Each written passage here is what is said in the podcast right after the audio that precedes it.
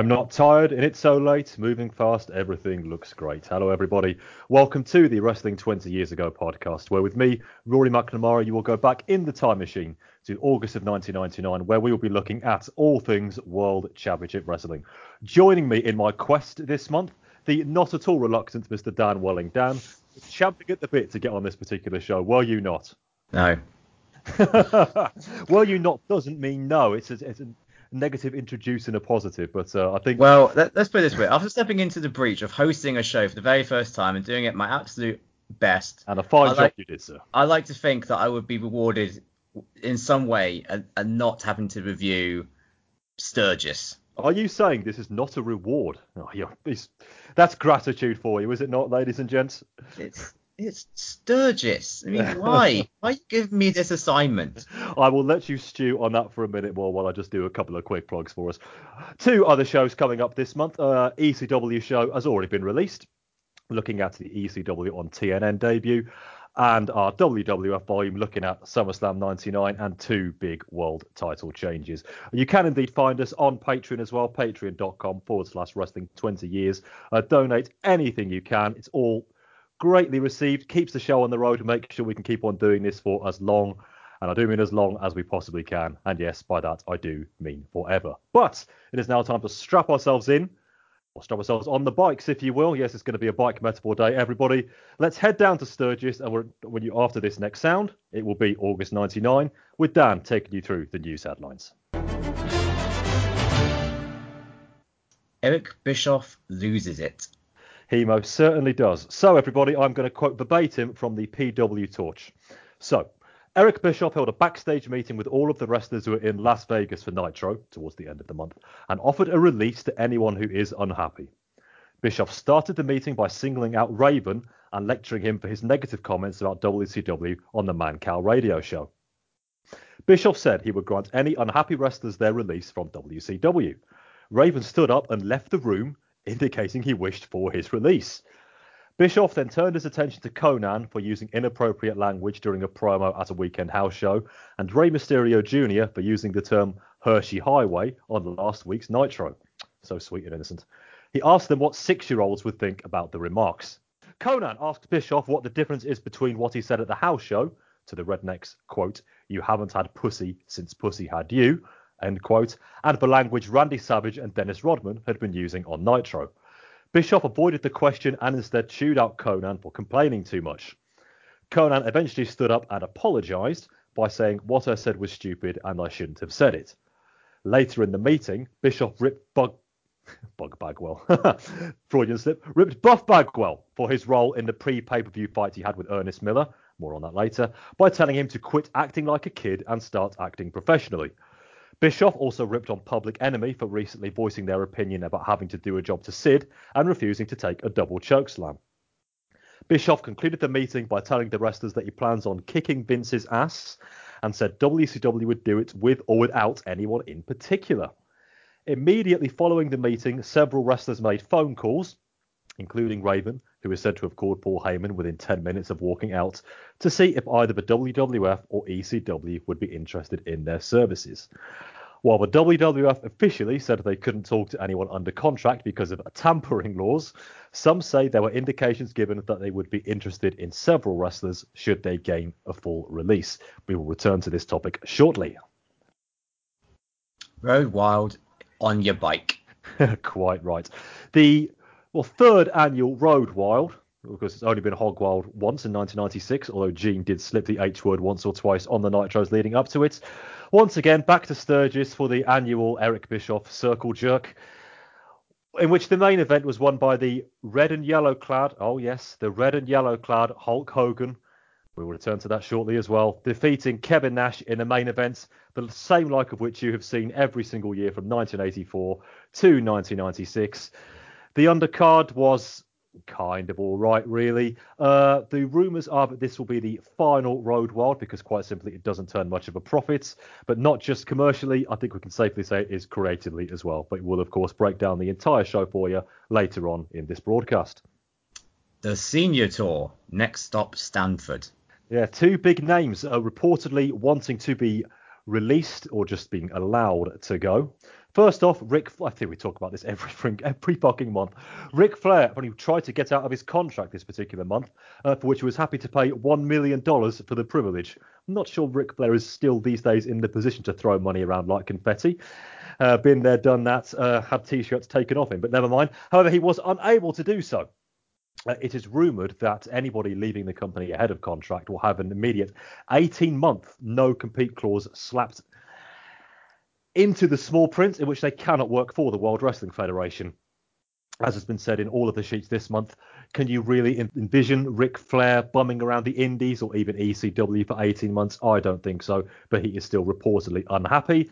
Apparently, I'm sure this will shock you, the straw that broke the camel's back was him being asked a job too you beat me to it. Shane Douglas. Of course it was. So, latest in Ric Flair is about to leave news next month, and every single month WCW continues to exist.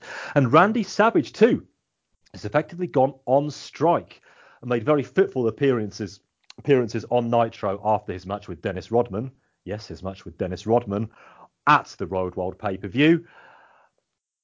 Not very happy creatively, of course, as is always the case when they're not making money together. A certain Mr. H. Hogan Esquire is the main object of his ire. Rumours are that he could be leaving as soon as January 2000 when his contract expires. A lot of people in WWF, we talked about the tampering laws earlier, they don't seem to apply here. Very keen on bringing old Macho back to the fold, so watch this space. Oh, yeah. Booking team change number 2689. Well, yes, if they can exaggerate Sid streak that I can exaggerate the amount of booking changes in the last year. That's if I am exaggerating it, of course, which I'm not sure I am. So, as we understand it, this is the current booking team for WCW as of the end of August 99. Oh, heading the booking team at the moment are the aforementioned Eric Bischoff and indeed Hulk Hogan. Stay impartial, Rory, stay impartial. Underneath them, we have supposedly Kevin Sullivan, who's always knocking around, Dusty Rhodes, who a lot of people want to be promoted to main booker, and of all people, Mike Graham, who, if you have forgotten, had a brief run in the um, so-called light heavyweight division for World Championship Wrestling in late 91, early 92. Kevin Nash is on a bit of a sabbatical at the moment. Six weeks out of the ring and apparently six weeks off the booking team as well. Although it is said that somebody has promised him a role back at the head of the booking team when he eventually gets to recharge his batteries, because we all know he needs to do that. Reports from everybody up and down the card that they just quite simply very rarely even know what they're supposed to be doing. Bischoff and Hogan's ideas only really concern Hulk because, of course, they do. Things are being lost in translation, and don't be surprised if there are five more changes by the time we bring our next show to you in four weeks' time. And finally, a New Year's Eve pay per view. Kiss it. I think we're going to have to. Yes, on the ill-fated, I think we can call it now, Las Vegas edition of Nitro, uh, the show ended with a live performance by Kiss. Yes, Kiss. They were dug up out of mothballs to do God of Thunder, but the fact that a certain character, who I believe is going to be a regular character going forward, called what else the Kiss Demon, played by Brian Adams, at least at the moment, going to be a weekly fixture. Now, part of the trade off for Kiss doing this live performance was that there was going to be a tie in New Year's Eve WCW pay per view slash Kiss live show. Millennium Bug, come and take me now. But, however, due to the appalling rating that the Las Vegas Nitro did, which will bring you imminently, all plans have been shelved. But sadly, the Kiss Demon is very much around. Who and indeed Ray. At least Kiss didn't do Cold Gin, which of course we all know everybody is the worst song in the history of recorded music. Dan, we're not going to talk about Kiss just yet. Let's talk about the Eric Bischoff meltdown. Um, in the last three years, Eric Bischoff and Hubris, that they do make easy bedfellows. But now, August 99, he's talking about kicking Vince's ass. Uh, are you going to tell him or shall I?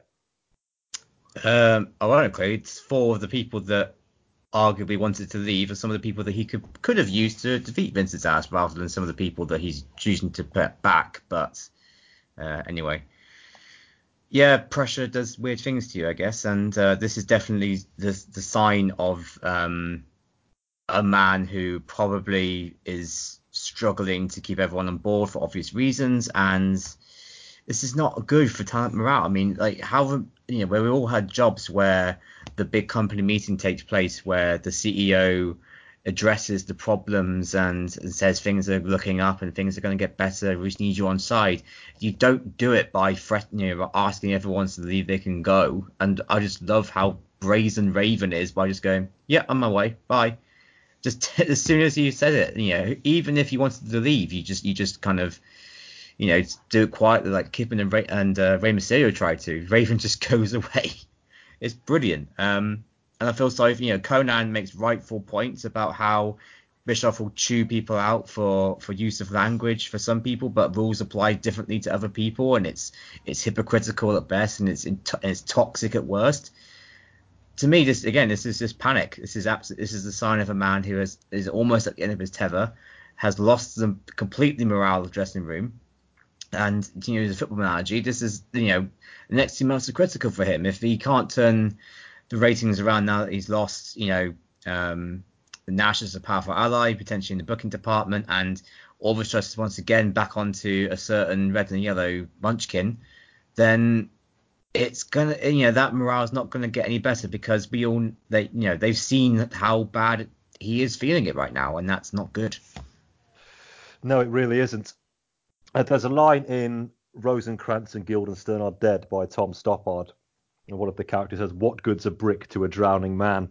And that's pretty much Eric Bischoff at this point. He is just flailing around here, and he ain't waving, he is most definitely drowning. This reminds me of the events of May 1998, where shortly after he suffered two ratings defeats after 83 successive weeks. He's there on the motorbike, of course, wearing a crown proclaiming how good it is to be king.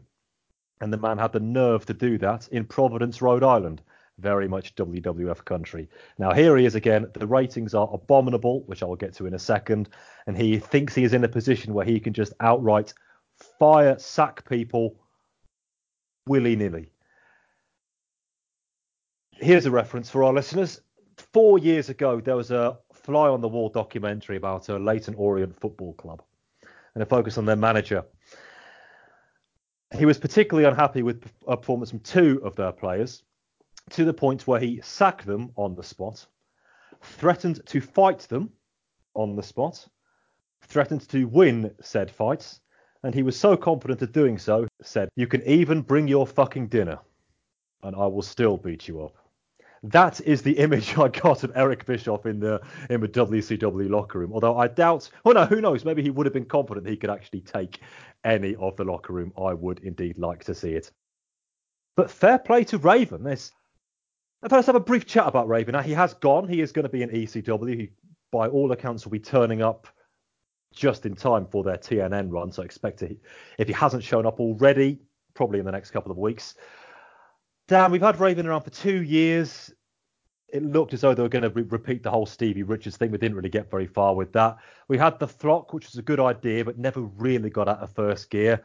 And he's just been bumming around since this stuff with Deadpool, which has now been ended, of course. Uh, a missed opportunity. Did he ever really fit in WCW? I don't think he ever really did. Um, I don't think he ever fit. I think he was. He could have done. Yeah, there were there were seeds of, of, of growth there. You know, if there's there's a semblance of idea there, but again, once once once the uh, the powers that be kind of start taking interest in you, it's never really going to be going forward. And I think, you know, he, I think he had a good run, sort of January to April 1998 time when he was in the US picture with Benoit and DDP and that lot with the flock kind and Goldberg. I think that was pretty cool but yeah, like for a character that was so unique for WCW and actually was kind of over as a heel, he never really reached his potential. I think that's fair to say. Um, and on the side of him, just like, and, and you look at what they did with his character again this year with the whole, he's actually a rich punk from the city who is actually got a really wealthy family and that sort of stuff. That has that has irreparably damaged his character. You know, he, no matter what they tried to do with Deadpool and you know trying to reboot the flock angle, it, it was never ever going to work. Um, and to be honest, I think it was one of those instances where I know the money is great, I know the perks are probably good, but if you are unhappy in your day job and you just want out, sometimes it's better for your overall health and your mental well-being to just get out there and go back to somewhere that you know you're going to be good, you know you're going to be over, you know you're going to be adored, um, and just have a little bit of a break from this all, you know, all the toxic environment that's clearly in Raven's mind at least, you know, unmissable in WCW at the minute. No matter where you, no matter where he turns, he's he's he's struggling. Um, and he's going nowhere creatively. So this might be a, a, this might be a, a fresh start for him. So I'm happy for him that he's leaving. There's a few other wrestlers that again in WCW right now that I'd be happy to see the back of um, and go some passes new just so they've got a bit of a fresh start. But maybe Ravens the uh, the beginning of the floodgates because Jericho's already gone. Obviously, Ravens next. Um, maybe more are going to come. It makes you wonder because Bischoff said it there that if you're not happy, you can just leave, and I doubt that was a one-off. Uh, people are going to think, and they might not have done it in the Las Vegas Nitro. They might have thought about it the next week. They might be thinking about it as we record this program. Like, well, if the boss doesn't want us here, and they've used these two weeks to put some feelers out, and who knows where they'll be in a couple of months' time this isn't just a one and done for Bischoff saying this. I think he's going to regret those words for a very, very long time. And if he ends up losing half of his mid card, which he can ill afford to do because they're one of the few high spots, pun intended, of their weekly programming, then things are going to get very, very bleak indeed. On that topic, before we hit the TVs, let me just break down the massacre in the ratings of one in particular. The 2nd of August, Raw defeated Nitro by 5.9 to 3.1. Nitro held at 3.1 on the 9th, but Raw did a 6.4, Jesse Ventura and all that. They went up to a 6.6 on the 16th of August. Nitro could climb to a 3.3, but that was small beer. And the all singing, all dancing, literally Nitro, on the 23rd in Las Vegas, polled a 2.9 rating, the lowest I've got here for well over a year against Raw's 5 nine. After footage of Harlem Heat ostensibly returning on Thunder last week, we start the month of Monday Nitros and Shoe Falls with the Jersey Triad keeping it disappointingly basic on the mic. Complete with a Benoit's mother is ugly joke that even your drunk uncle at a wedding would balk at. He then says that David Flair is better than Chris Benoit. Okay, I did like that one. The Heat then take on Bam Bam and Kanyon in a non-title match. Page tries to interfere, but Benoit snatches the belt from him allowing Booker to score a pin. Here's your stinger. He's still the boss at the moment, and yep, I needed reminding of that too. He wants help from Goldberg and gives him until 9pm to provide an answer. The cat goes over Lenny Lane, or Lodi, and Lenny and Lodi. Good guy Hollywood is out. He is off to a health food store in Sturgis because he is freshly shaven or something. He makes slightly more sense by saying Nash wants his spot, but like all the others, he will both try and fail to get it. But if Kavina has the guts, Hogan will put the belt on the line tonight. Sting wants his answer, that came round fast. Goldberg is about to respond, but he is ambushed by Sid and Rick Steiner backstage. The boss tries to save, but he gets beaten down too. Bill recovers, then chases them out of the ring. Disco Discovery Evan Karagias is up, Inferno wins with the last dance. Torrie and David Flair share dialogue about the US title that can best be described as stilted. Shane Douglas teams up with Dean to face Morris and Flynn. This one gets a fair bit of time. Douglas pins Jerry with the Pittsburgh plunge. They then make off with the hardcore trophy to give it back to Finlay. Oh, that's nice. Rick Steiner is out and we're off the format sheet. He drags Scott Hudson from the commentary table and gives him a belly to belly suplex. Well, I thought he was okay. Bischoff takes over on the headset. Rick, come back. We're supposed to get Saturn versus Duncum, but Hennig is here to rabbit on about fellow country star, Chad Brock. Actual quote He's short, fat, bold, and ugly, and nobody likes that kind of person. Bobby jumps Saturn but gets DVD'd instantly. Perry wants Curt now, and the goading is successful. For a while, as the rednecks come in. Malenko and Douglas, the latter taking his time, see them off. Benoit versus DDP is a good one. Benoit reverses a cradle attempt for a 3. He then pays by taking two diamond cutters. Gene brings out Macho. His campaign to be US president is currently on hold. Oh, shame. Gorgeous George is under lock and key, and Hogan, Nash, and Rodman are dead. He wants the latter out now, but gets Mona instead. She wants her job back, but Savage is going to make her beg for it, but to no avail as she is still fired. Now here's Dennis with the No Limit Soldiers. George is now his, and I quote, Once you go black, you never go back. He then clotheslines Macho. Vampiro v Eddie is our next match. Raven shoves Guerrero off the top rope, and Vampiro gets a nail in the coffin for the win. Sting and Goldberg team up to face Sid and Rick. Note, Crush 'Em by Megadeth is now Bill's entrance music. Hogan joins us on commentary and stops Rick using a chair, which he then biffs Sid with for a DQ. Nash pops up and pops Hogan through the announce table. Tony is back on commentary as we go home to Road Wild. Sting has apparently just handed control of WCW back to the bigwigs. Dusty Rhodes has been named head of the championship committee, and why is this all happening so quickly? Norman Smiley, Lash LeRoux, Prince Iaukea versus Vampiro and the ICP, who are now known as the Deadpool. They win when one of the posse, uh, posse hits Lash with a pretty good, actually, moonsault.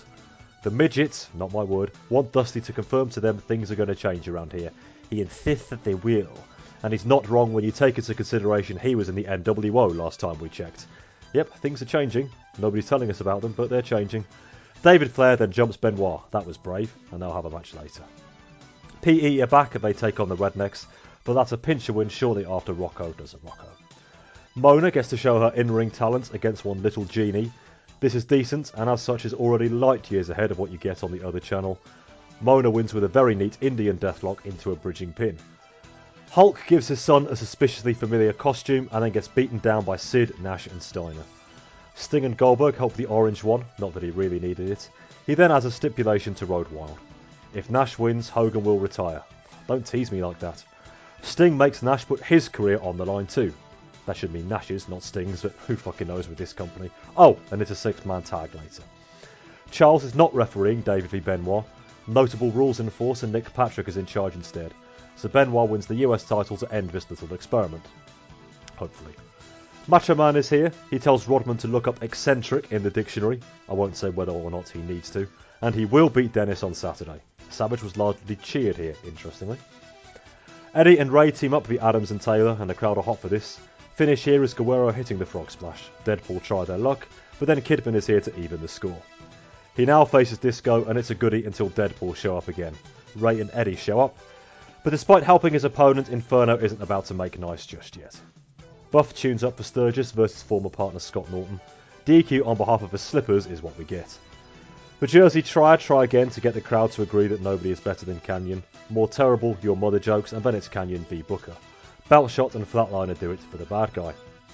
Gene brings out Rodman. Dennis, who's dressed like the second-hand sofa your grandfather bought in 1972, will get through with Rando Asshole, as he calls him, on Saturday. Then George will make sure she knows she's his bitch. Penny for the thoughts of standards and practices. And so to our main event. Take it away, Tony.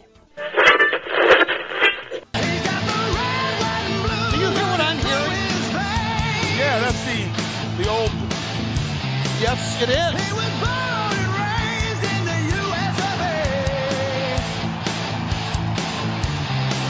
What are we? What? My God! He is back. Hulk Hogan is back! Oh, it's been a long time since I've seen him in that yellow. Look at him standing. Many of them wearing yellow. They're all. The red and yellow's back.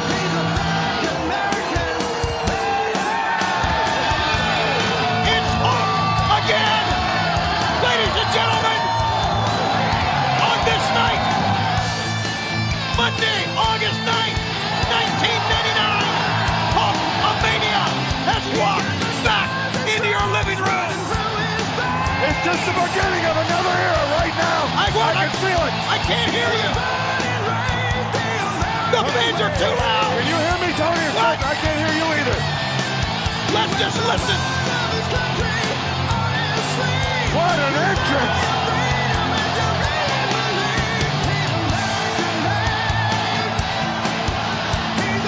He's American made. That's the song that took us by surprise. That took us took us aback.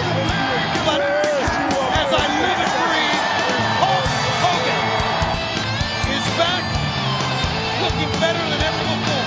I remember what happened last week, Tony. Nash took Hogan, put him right through this table. Yeah, It could happen again. Be Yeah. ready to move. that's Hulk Hogan.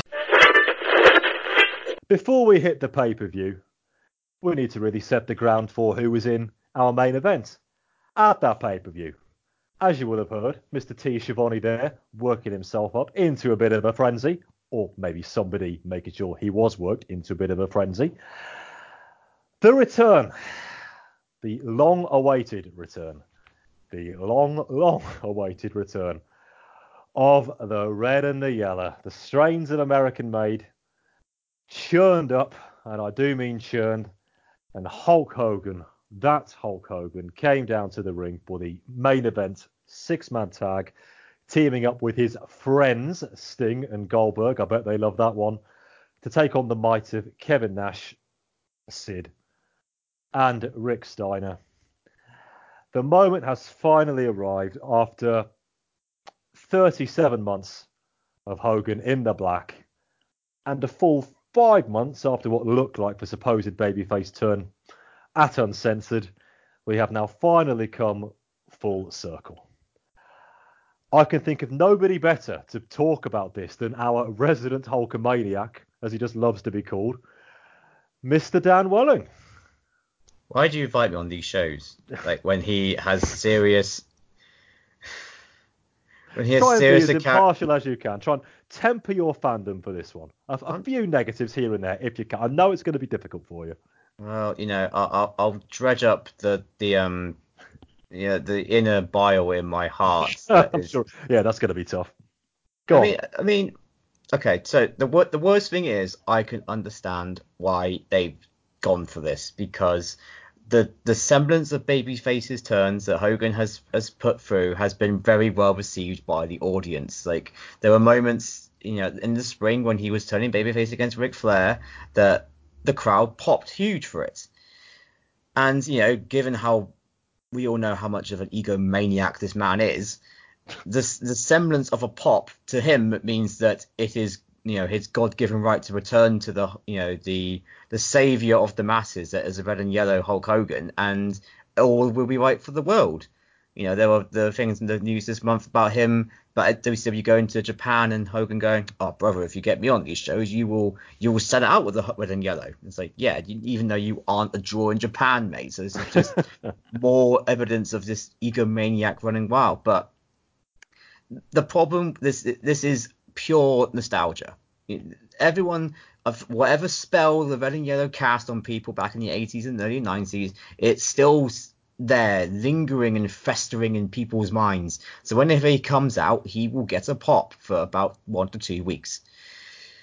I, I don't agree with it, but you know I can't deny how much of an impact he had on childhoods in, in the early 80s and 90s 10 years ago. I can't deny that. And yes, when he did come out this month and on the 9th, there was a pop. I'd like to point out again, it was nowhere close to the pops that Austin gets, The Rock gets, Goldberg got last year, but there were pops. I can't deny that.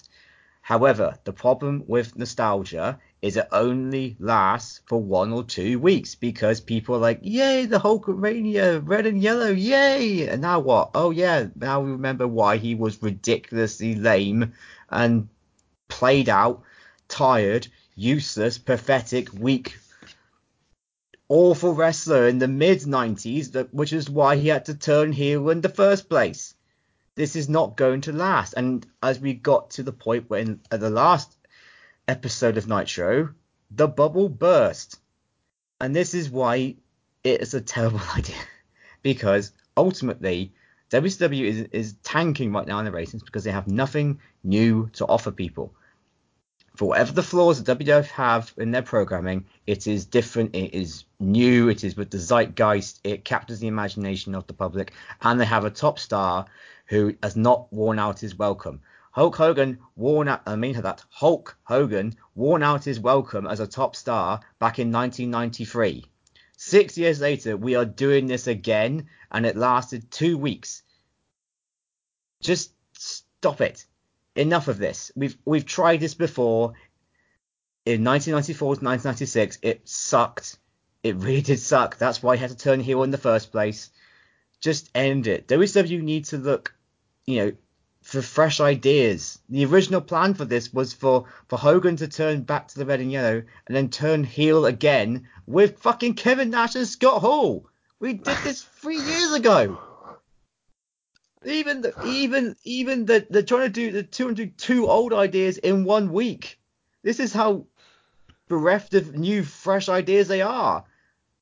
This is it's just a terrible idea. Like again, I I understand from a nostalgia point of view why some people like this, but I would, did not watch the wrestling in the early 90s and the late 80s. I don't understand the appeal of this man, and ultimately, it's like you know, let's be honest here. I started watching wrestling in the like, in the mid 90s WWF. I the zeitgeist for me is what WF bring and what ECW bring. And I what I look for in WCW is the amazing in-ring action that people like Chris Benoit, the the people like the Cruiserweights, DDP, these are the guys that I would like to see more of, and Goldberg as well because he's fresh and new. Everything Hulk Hogan isn't. You know, WCW needs to look forward, not backward. Upward, not forward, and always twirling, twirling towards freedom. Upward, forward, not backward. Okay. Uh, well, you only used Egomaniac twice, so we're getting better. This isn't use bald bastard. That was. You're saving that one for the main event of the pay per view, aren't you? Dan, who is the biggest babyface in wrestling at the moment? Uh, well, Steve Austin, objectively. Unless you're Chris Lacey, where you think it's RVD. yeah, you wonder why he's not on this show. You were right first time. And what does Steve Austin do? Uh, he just kicks ass, really. Exactly. Is it not fair to say that the reason people took to Steve Austin so quickly is that they were done with the Hulk Hogan star babyface? Is that not fair? I, I think that's fair. I think that's fair. People were done with the Hulk Hogan style babyface, i.e., Hulk Hogan. You can go all the way back to Royal Rumble 92 when he was eliminated by Sid and the fans cheered. Fans cheered in Albany, New York. And when Hogan pulled Sid out, he was booed. Yes, they sweetened the sound for the build up to WrestleMania 8, but you get the picture. Hogan was booed for red and yellow, his first promos in World Championship Wrestling. And yes, I know Flair Country, etc., etc., but they were definitely there. Heavy booze, regular Hogan sucks chance, late 95, early 96. They did what they had to do in the summer of 1996 with not a little effort, and we all know what is history there. If you want to relive it, by all means, go back into the archives and hear us discuss it month by month. Now is not the time. The red and the yellow, vitamins, prayers, yada yada babyface, done. History. Nobody wants to see it. The kids who were into that sort of thing 10 years ago, they've long since, long since grown up. It was old hat for them three years ago, let alone, let alone in 1999. It's anathema. It's utterly anachronistic. Yet they think this is the way. this was two weeks before Bischoff told the locker room that he was going to kick Vince's ass. This this reheated circus act. And yes, they've been pleased with the reactions they've been getting, but look where they have been. They did it first in what you would call a very unsmart town of Boise, Idaho, where they see the old guy Hulk Hogan, they're gonna cheer, and they did. Sturgis, not a wrestling crowd. They're to cheer, and they did. Las Vegas, a couple of boos sneaking in. Nassau Coliseum at the end of the month, smart town, small, smart city, let's face it, smart area, a few more boosts sneaking in. So it's already starting to happen. And you alluded to it there, Dan. You're quite right to bring it up that the plan was to turn Hogan heel again and realign him with Hall and Nash. Um, on this one, I'm going to give Mr. Terry Mr. Terry Sun the smallest modicum of credit, and then I'm going to take it away again because let's face it, he ain't going to turn heel again now. He's he's not. He probably told everybody that he was planning on doing it, but he just takes so much pride in this, even if nobody else does. He's a very, very different character to Bret Hart as somebody who takes pride in being the hero. Bret Hart thinks he is. Hulk Hogan thinks he has to be because he is Team Hogan, everything that comes with that. And he lives it. Doesn't believe it, he lives it, but not in a endearing way. It's a cringe-worthy way. And American made and the hand cut it it is yesterday's news. The guys when go back and listen to our 1995 WCW pay-per-view reviews if you dare. And every month the guys were just saying on there, but it's the same old show month in, month out. They weren't wrong. I don't know whose idea this was, whether it was Bischoff, whether it was Hogan's. It does, as long as it's one of those two, it doesn't really matter. They're in charge now, so there you go. But this is not going to continue. It is unsustainable. People don't want to see it. People don't want to be hectored. He's that uncool, cool, uncool school teacher guy. I just don't want to hear it. I don't want to say my prayers and take my vitamins. You know, I'll train when I want to fucking train. Thank you very much. And of course, now we all know what Hulk Hogan's training really involves. Nudge, nudge, wink, wink. This isn't going to work. It's going to fail. The ratings are going to spiral. And I've almost been more negative than you on this one, Dan. Nah. Almost. Not, not almost. possible. Not possible. Defeated at the last.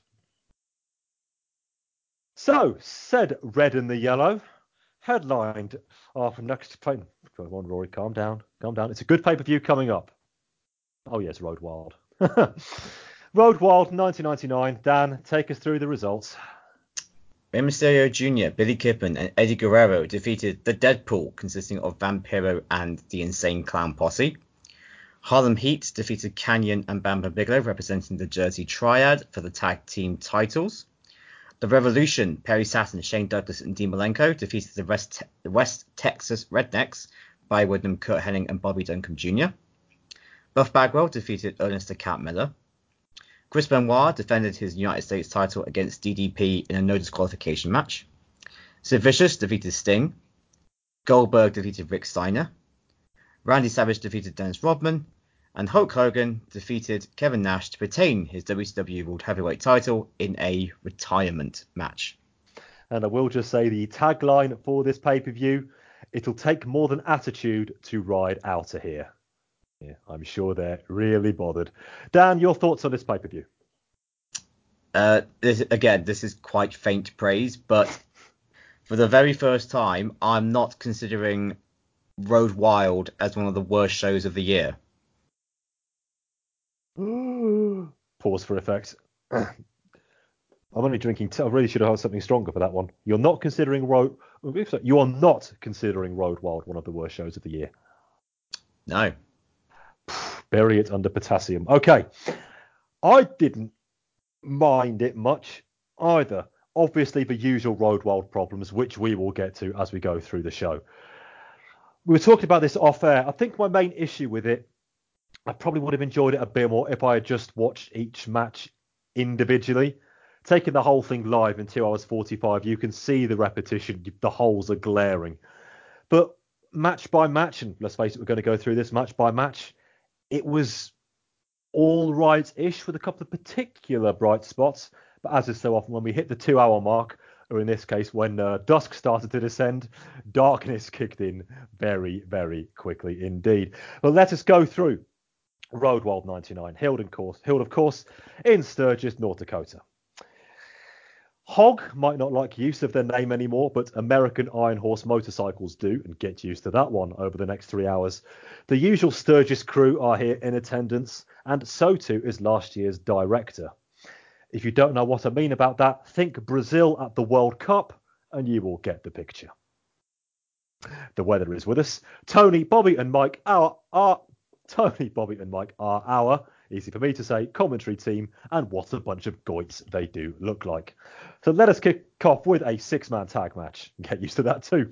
Uh, the Deadpool, represented by Vampiro, Shaggy 2 Dope, and Violent J, against a team of Eddie, Rey, and Kidman. I swear that Mike just called ICP's new album The Amazing Chuckle Brothers, you know? Wish it was called that. No. to me, to you, no slacking, etc. Anyway, the faces are in control early, and in front of the hard camera, we see both a hot dog and the lemonade stall. It will be interesting to see how busy they get at certain points during this show.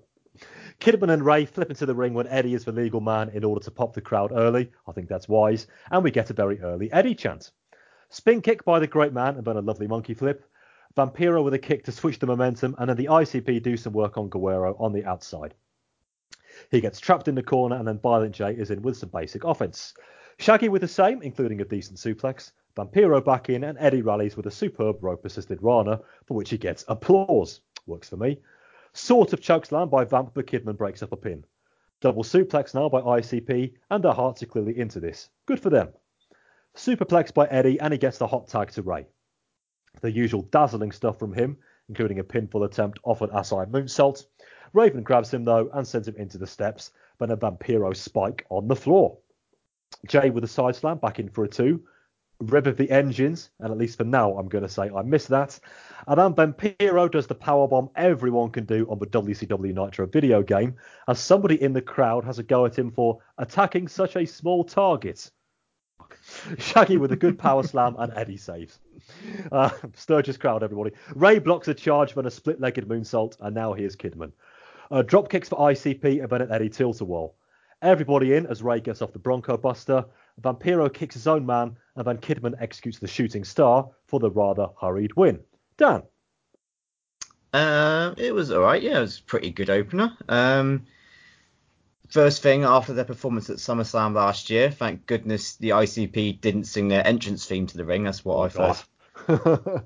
yeah, and the props for you to actually say calling them by their actual full names rather than just the ICP as a collective, because yeah, Mike Tenay was very full on with his, you know, I'm going to call them by their real names, and this is just ignorance on my part, but I never realized that they were actually I don't know, backyard wrestlers back in the day. So when yeah. I saw some of the stuff that were during a Nitro with moonsaults and top rope leg drops and superplexes in this match, I was actually really impressed. Um, so I kind of maybe that kind of gave me a little bit more of a um, inflated opinion of this match because uh, we've got another non-wrestler in quote going on later on in the night, and he was this these two blew him out of the water, and that's what they did. Um, and yeah, I, I thought the crowd again were in pretty pretty into this match, especially Eddie, because uh, I think it's his first match back on pay per view since his uh, car crash as well. Yes, um, yeah, so yeah, he he did look he had it looked like he hadn't missed a beat. He looked in incredible shape. How much of that is down to other things, I don't know, but he looks ridiculously stacked in a minute. And yeah, I just, I just think this guy's got style all over him. Like I say it, we say it every every year really that he's this guy waiting to break out, and he just never has done. And the fact that the crowd are into him, he's he's so good in the ring. I just don't understand why he's not being pushed further up the card than the opening act. Um, so yeah, all we can hope for is that in the year 2000, one of ECW or the WWF will use him correctly because God knows ECW isn't going to. um, yeah, and Vampiro looked alright. Um, ICP were basic, but they thought they looked pretty good when they actually got in the ring. Um, and yeah, like that these are all good people, so I, I quite enjoyed this as an opening act. The only bone of contention I might have is a bit of controversy here because we generally sing his praises on this podcast, but Kidman shooting star press, it landed right on Shaggy Two Dope's head. Now, we love Kidman on this show, but this is something that he has to correct a little bit here because he could really injure someone if he does this, if he continues to do this, where he kind of, you know, how he twists in the midair and he kind of lands side on.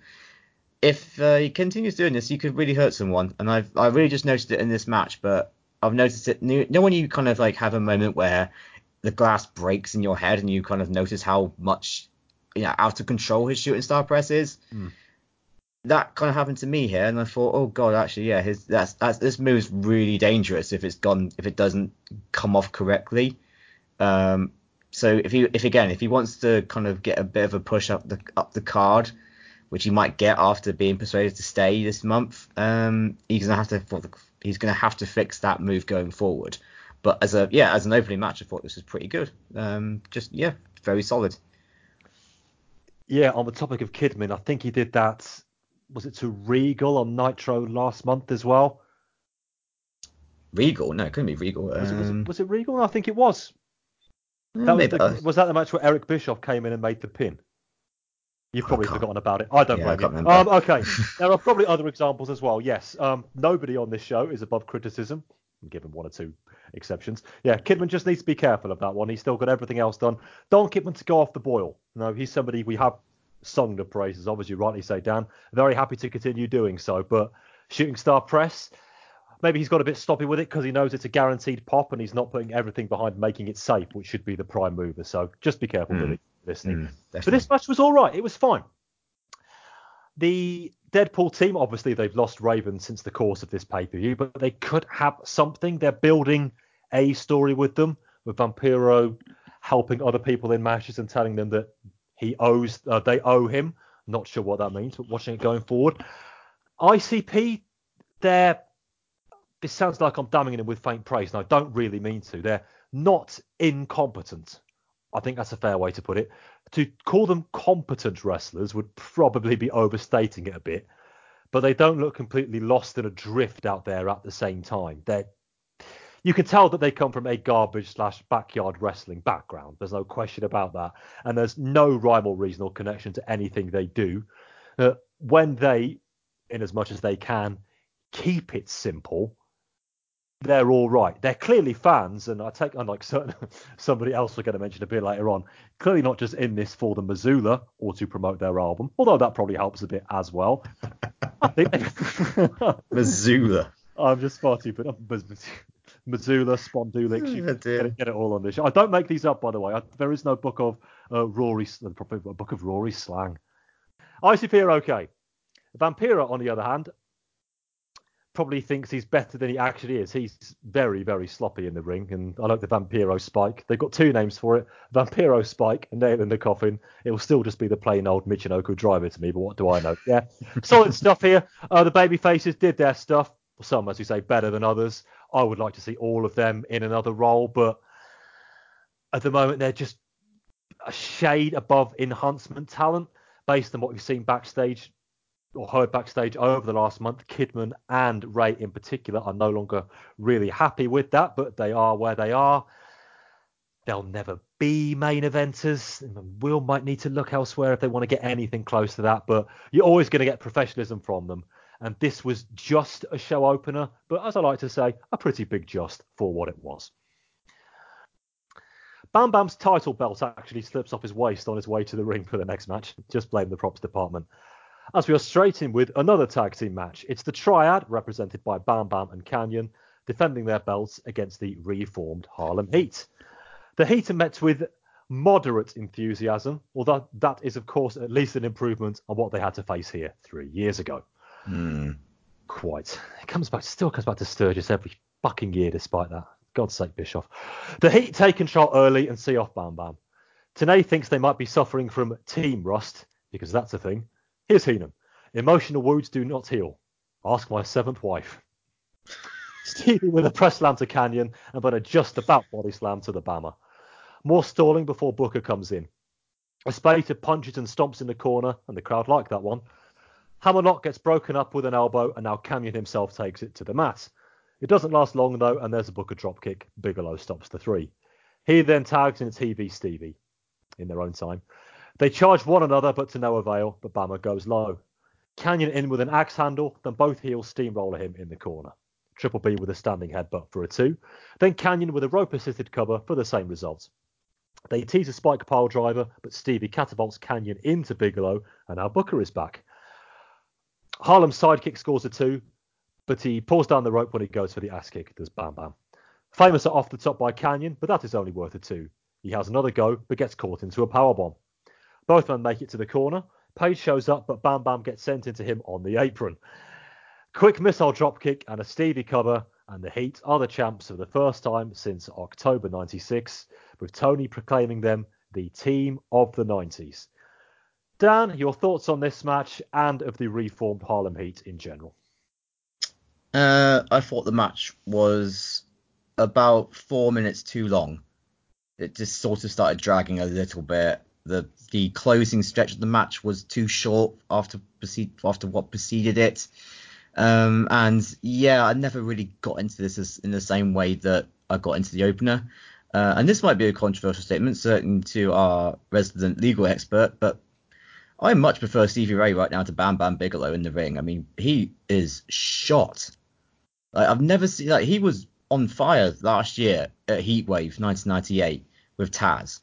He looked a joke in this match. Like there's there's so there were so many instances of as you mentioned him dropping the belt on the end on the way to the entrance ramp. There were a couple of miscommunications, so he's just in the wrong place at the wrong time. His offense was boring.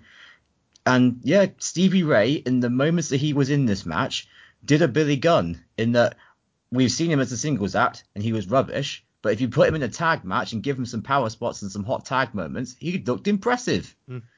So it's just, you know, for someone who is as vaunted and as as as well regarded as Bam Bam Bigelow, he looked nowhere close to what Stevie Ray did in this match. And that's not, you know, a lot of fake praise because Stevie Ray did obviously have his obvious limitations. But Bam Bam was so bad in this match that Stevie Ray just looked like a main event star in, in comparison to him. Um, and yeah, it is a shame for Booker again. I think we've said this so many times that he just always seems to be on the cusp of something and then gets pushed back. And I remember at the start of the year where you were always saying that he's on the cusp of, you know, moving out of the TV title division and onto something better, but now he's backing with Harlem Heat. And that's fine. You know, it's gold. It's it's something that he knows. It's something that we know draws. But we just you just know that this guy's got something about him that is connects. He connects with the crowd. He's got good offense. He was over with this Sturgis crowd. He's probably above the level of Harlem Heat now, and he should be doing better things. But if the booking team don't have anything for him, I'd rather him be with Harlem Heat than be off TV. So that's something, I guess. Um, but yeah, um, I thought this match was fine, a little bit too long, but like nothing. It wasn't bad. Let's put it that way. Um, again, this is faint praise indeed, but for Road Wild, I think that's kind of a compliment. Bam Bam was poor in this match, wasn't he? He came in with such gusto into WCW end of last year, where he had him bursting in through the back door, picking fights with Goldberg. Now it's um the reality is setting. I'm afraid he was very weak in this match. He was nowhere really missing spots, blowing cues, really, really poor. And whereas Stevie just does what Stevie does in a tag team, and he was fine. Uh, square pegs, square holes, and all that. Billy Gunn's a perfect comparison. Billy Gunn as a hot tag man in the tag is fine. Singles feud with The Rock, uh, not so much. Stevie Raven, leader of the NWO, uh-uh. Doing a few power moves with Booker doing all the heavy lifting in a tag team, yeah, I'm okay with that. The Heat coming back, again, I don't want to be hypocritical here. It's something we've seen and done many, many times. But I think I've always got a kick out of Harlem Heat. But I think this probably needs to be some sort of last hurrah for them now before, and if I've read the new music correctly, Booker goes on to some sort of singles, proper singles push.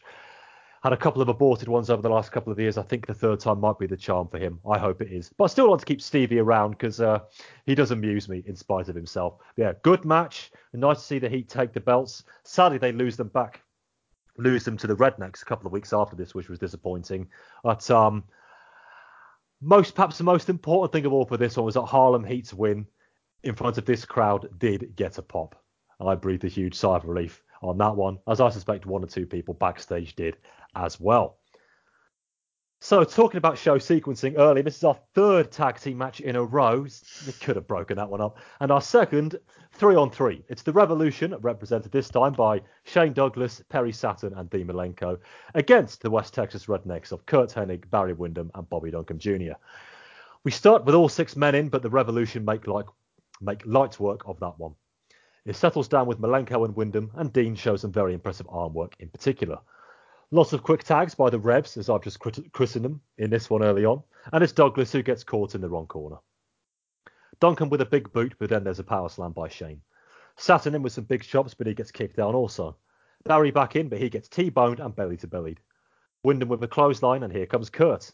Further knife edges, and of course the neck snap.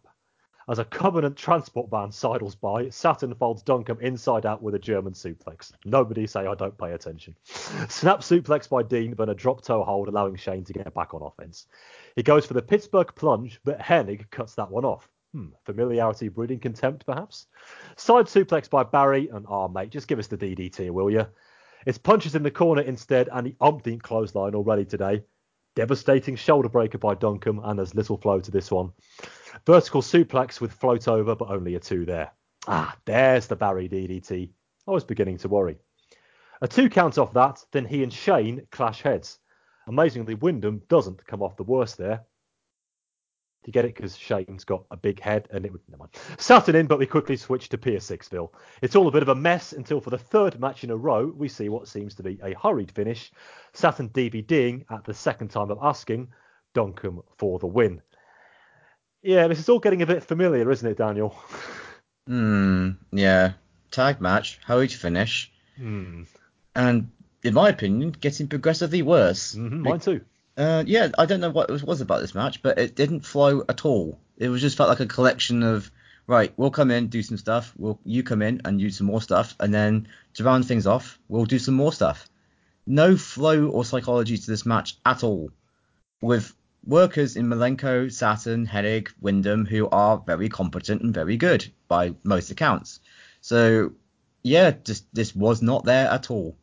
Did not have any like it was. I can't call it bad because you know there's there's matches that on the card which I will classify as bad, and this definitely wasn't anywhere close to what these were. But at the same time, I did not enjoy this in any way compared to the opening two matches.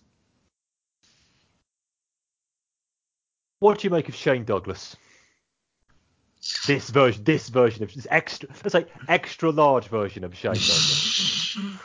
Lots to go around. Yeah, I think Ric Flair's um, comments, although harsh, are probably have some semblance of truth in them. Like Shane Douglas at the minute has has one advantage, which is his mouth.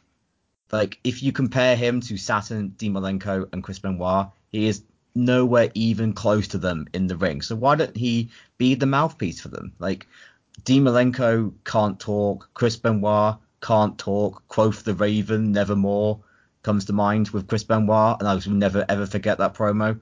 So have Shane Douglas be the mouthpiece for him. You know, that makes sense. Let him do the heavy lifting in the ring, and yet he's in here getting worked over and being the babyface in peril.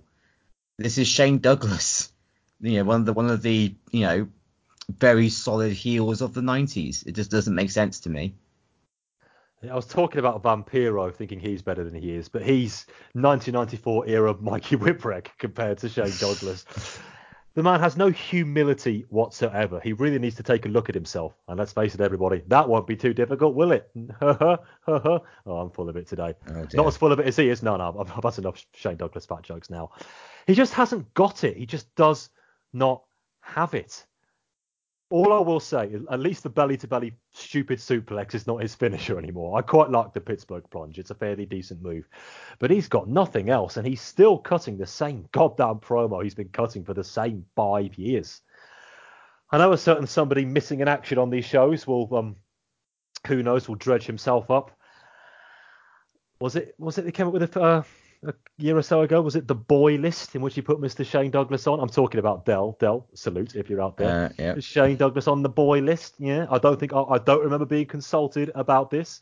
He most certainly would not be on any boy list of mine. Yeah, match was disappointing considering who's in there. Really, I think part of the problem is Malenko and to a degree Hennig, although I think he's uh, he's well over the hill anyway. And but the big names in this one didn't really show up to try to hold it together. This could have been a good watch if Malenko, Windham, and Hennig really fancied it, but they didn't. And it was just 10 minutes of moves, and I expect a lot better from most of the guys in there. I think, and Saturn as well, I'll include him. So that's four out of six who really should have made this decent, and I don't even think it got there. Collection of moves for me it's a, that's enough for a lot of fans these days. I've noticed maybe because there are so few moves and so many matches these days because they barely last two or three minutes, especially on TV on the other channel. But just doing stuff for 10, 11 minutes. It's not enough. It's got to mean something. It's got to be interconnected. It's got to have a start, and middle, and an end. This really had none of those. And of the three matches we've had so far, this was one I was probably on the balance of things, considering who was in there, the one I had the highest hopes for, and as such was probably the biggest letdown. Here's one I prepared to let me down Buff Bagwell versus the Cat. But as I mentioned in the news earlier, this one has got a bit of a story behind it. So, Buff Bagwell, not for the first or last time this month, was unhappy with the finish to this match, which seems fairly ironic when you find out what happened in a couple of minutes' time. So he tried to seek out Eric Bischoff to give him a piece of his mind. But of course, as we all know, dear listener, Eric Bischoff is not in charge of creative. I'm sure he wouldn't recall what the finish was anyway. anyway, he was unlucky, unsuccessful in finding Eric Bischoff, so he de- decided to seek out the cat and beat him up backstage, or at least attempt to, because we all know the cat's background. Buff, you tried, but my God, you failed. Took a couple of shots to the face, and there were a couple of very visible welts around his left cheek. Eric Bischoff then turned up, to, was just, just before the show started by some accounts, uh, to try and simmer everybody down. So let's get to the finish that Buff Bagwell was so angry about. The cat does his usual stick, promising to whoop every stupid redneck here. In a possibly unconnected development to that, his gloves are adorned with the stars and bars. Oof. Buff tries to speak, but Cat keeps snatching the mic off him. Bagwell eventually gets the audience to rev the engines, though, and the bell eventually rings. Hip toss by Cat, who then celebrates. Body slam, and the same. I get the picture. A pussy cat chant goes up, and then buffers in with standard opening offense, and Miller takes the low road to escape.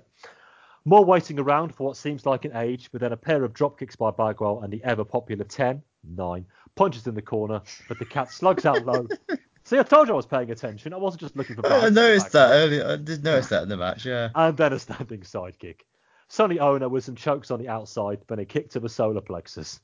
Rear chin lock goes on, but the buff chance lift our hero, and he gets a two off a crossbody.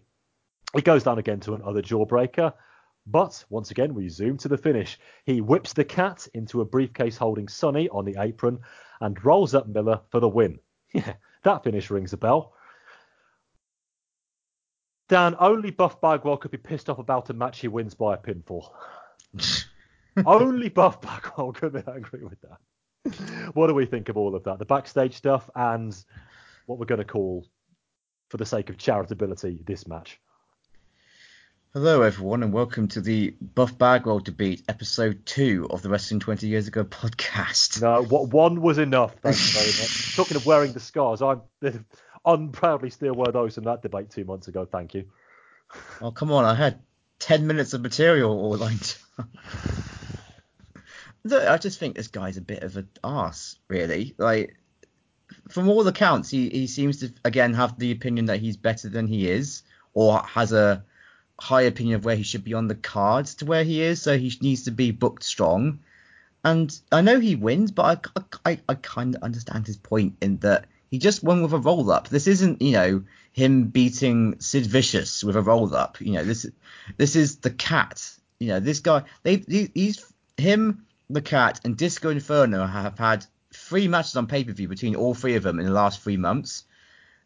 And uh, to me, Buff Bagwell should, if if you are thinking of pushing this guy as a kind of mid card baby face, winning with a roll up is looks a bit naff especially if this, as this guy does have a quite a decent finisher in the blockbuster. You know, so I kind of understand where he's coming from, which is annoying because again, I think he is a bit of an arse backstage. But yeah, I mean, the match is just there. I mean, it's just it's the cat who is a very good shoot fighter. He's not a very good wrestler, and a very unmotivated Buff Bagwell who is just there to do clotheslines and scoop slams. It's it's not a good match. But this is the thing when you know a bit about uh, the backstage politicking, it this match was very interesting in hindsight. Um, so it, from a weird meta way, I kind of enjoyed seeing two uh, one man's kind of inner struggles play out on camera, but from an actual wrestling match perspective, I thought it was pretty naff. Just a match, wasn't it? Nitro match, and I've seen far too many of them in my lifetime. I will, I will say this about Buff. I do think he deserves better than a two month long and no sign of abating feud with Ernest the Cat Miller about who looks the best in a pair of red slippers. I'll give him that. I would be too, especially if I pinned Ric Flair clean as a whistle with my finisher not all that long ago. But at the same time, he's still getting wins here, okay?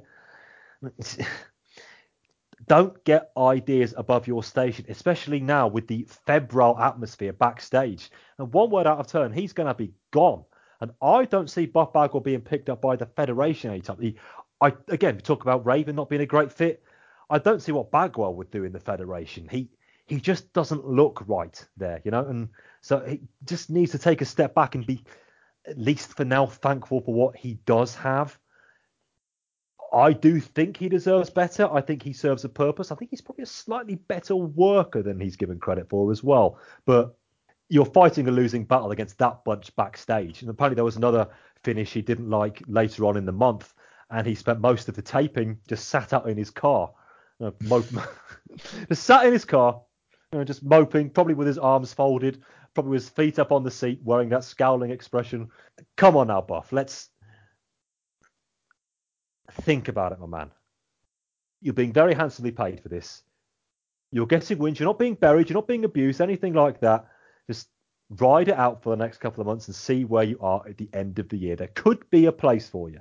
But, you know, just remember, you still are at the end of the day Buff Bagwell.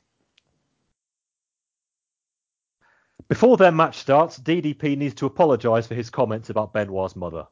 I know you love your mother, but so can anybody for $2.99 a minute.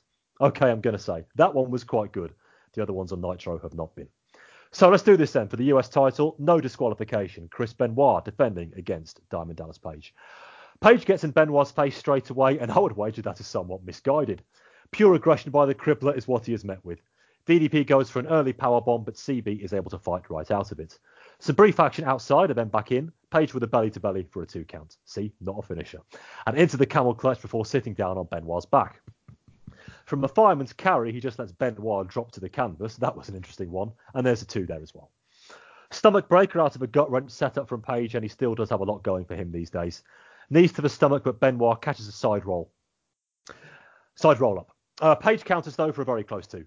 Benoit comes to his feet but gets put down with a spine buster. No three count yet. And now Dallas is getting frustrated and goes for multiple pin attempts.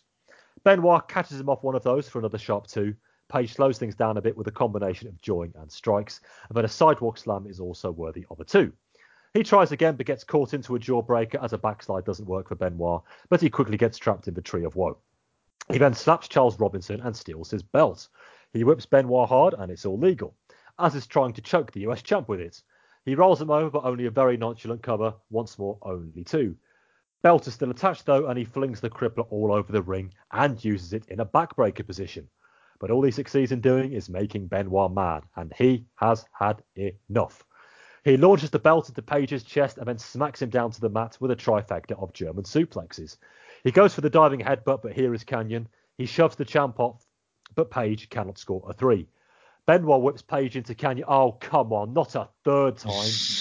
now at least Page can kick out, but everybody, please, a bit of imagination. Bam Bam is down with a diving headbutt, but Benoit is able to kick out. Miscommunication from the heels puts them all down, and then Benoit does get the diving headbutt, again a little bit out of nowhere, but to retain the US title, and the Revolution join the celebration.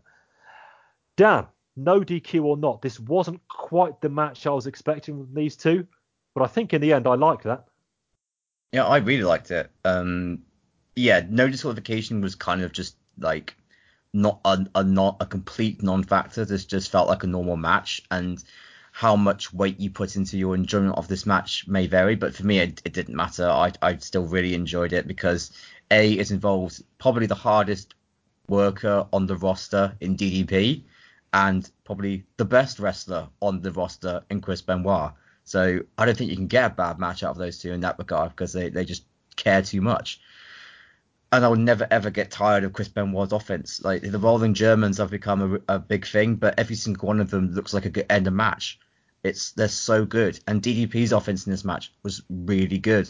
Um, there's matches he has back in 1996 with some of the cruiserweights, and he brings up such really good offense, like power bombs, gut wrenches, backbreakers, and he brought some of this out in this match as well. And I thought it was really good. I don't think it was as good as it was maybe a year ago in that kind of United States title division when they were face and face. But to me, this is still like a very good seven or eight out of ten match in comparison to the maybe eight or nine match they had last year, which is still for this card easily the match of the night. And I think again, one, the crowd really loves Benoit. For, um, which is something because again he's not someone he's not one of the old guard he's not one of the the the inner circle's big favorites and the crowd loved him. And b they made him look like a really good underdog babyface here and they made him look strong. Being able to get a clean win against three men basically in a whole faction without any of the revolution's help. And you could see that we're backstage watching on. And that kind of worked because they weren't just a dumb babyface faction here where they're just not paying it any attention. They trust their leader, and he delivered, but they were there to back him up in case it got out of hand. I think that worked really well, and I think Benoit at the minute whisper it quietly, but he might actually be getting really, really over here, and I kind of I'm wishing the best for him in that regard. Um, but yeah, I, I, I really enjoyed this match. I must admit, re- repeated um, holding the baby face and then getting dumped to the outside spot aside. Yeah, that was a weird one. What do you think in general of Page's heel run so far? I don't think it's as bad as I expected it to be. He's actually quite good in the obnoxious heel regard. Um, but yeah, no, I mean, it's it's one of those things where you're so used to him being a babyface that kind of when as a heel, it's a little bit hard to hate on him because by all accounts he's such a hard worker backstage. So from my end, it's always a little bit difficult for me to really get behind booing him, and, and especially with other people high up the card, it is who are so much easier to boo and hate. It is difficult for me to really kind of get behind DDP as a heel, but I think as always, he has tried his best with what he's been given. One thing I will say about DDP, uh, backstage, God, I backstage a lot. That's, that's where it all happens, everybody. Uh, backstage this month, he is self-appointed role really as some sort of motivational speaker. He's been geeing a lot of people up. Not, no mean feat given what's going on there, but the likes of Kidman, Mysterio, and even, I'd love to see this one, Eric Bischoff himself, he's been giving pep talks to. Oh, those flies on the wall were lucky bastards, weren't they? This match was really, really good. DDP, I'll never tire of saying this. He still brings maximum effort. The guy is over 40. Never a model pro wrestler ever, but my goodness me, he squeezes every golden drop out of what he's got. And this was a really smartly built match after so many that just felt thrown together. These two had a story and they told it to the point, and this is to their credit, I'd actually forgotten until the belt came out that it was actually no DQ because they really wrestled a hard fought, fairly basic but on point match it was only when Page got frustrated going for multiple pinfalls and not putting him down, that's when he really goes to the dark side. And he did stuff with the weapon as well. Now, we're not talking Jerry Lawler imaginary brass knuckles here. Now, he takes off the referee's belt. He whips Benoit around like the proverbial scalded dog. Weaves him up into a submission backbreaker position. Now, that's that's good heel stuff. That's what I want to see from Page know deep down he wants to be a babyface, but he ain't turning anytime soon by the looks of it. So really go with it. And Benoit can work any style. He can work this. We, we know. If you're listening to this show, you know that. He was our wrestler of the year last year. Sometimes I feel I should regret that. But every time I see Chris Benoit in a match, I'll realise we made the right decision, didn't we, Mr. Lacey? Really, really just solid stuff here. Just two quality pros giving us a quality match. Nothing spectacular, nothing out of the ordinary, really. Probably standard, if, if you're on a star rating system, probably three and a half stars maximum. But I will take that from these two all day long. And much like with Booker, I'll be on a different scale. I think it needs to be Benoit's time. If not now, then very, very soon. He's somebody else who has been arriving, as they say, for a very, very long period indeed. And it's time to cut the cord and really let him go having the revolution as his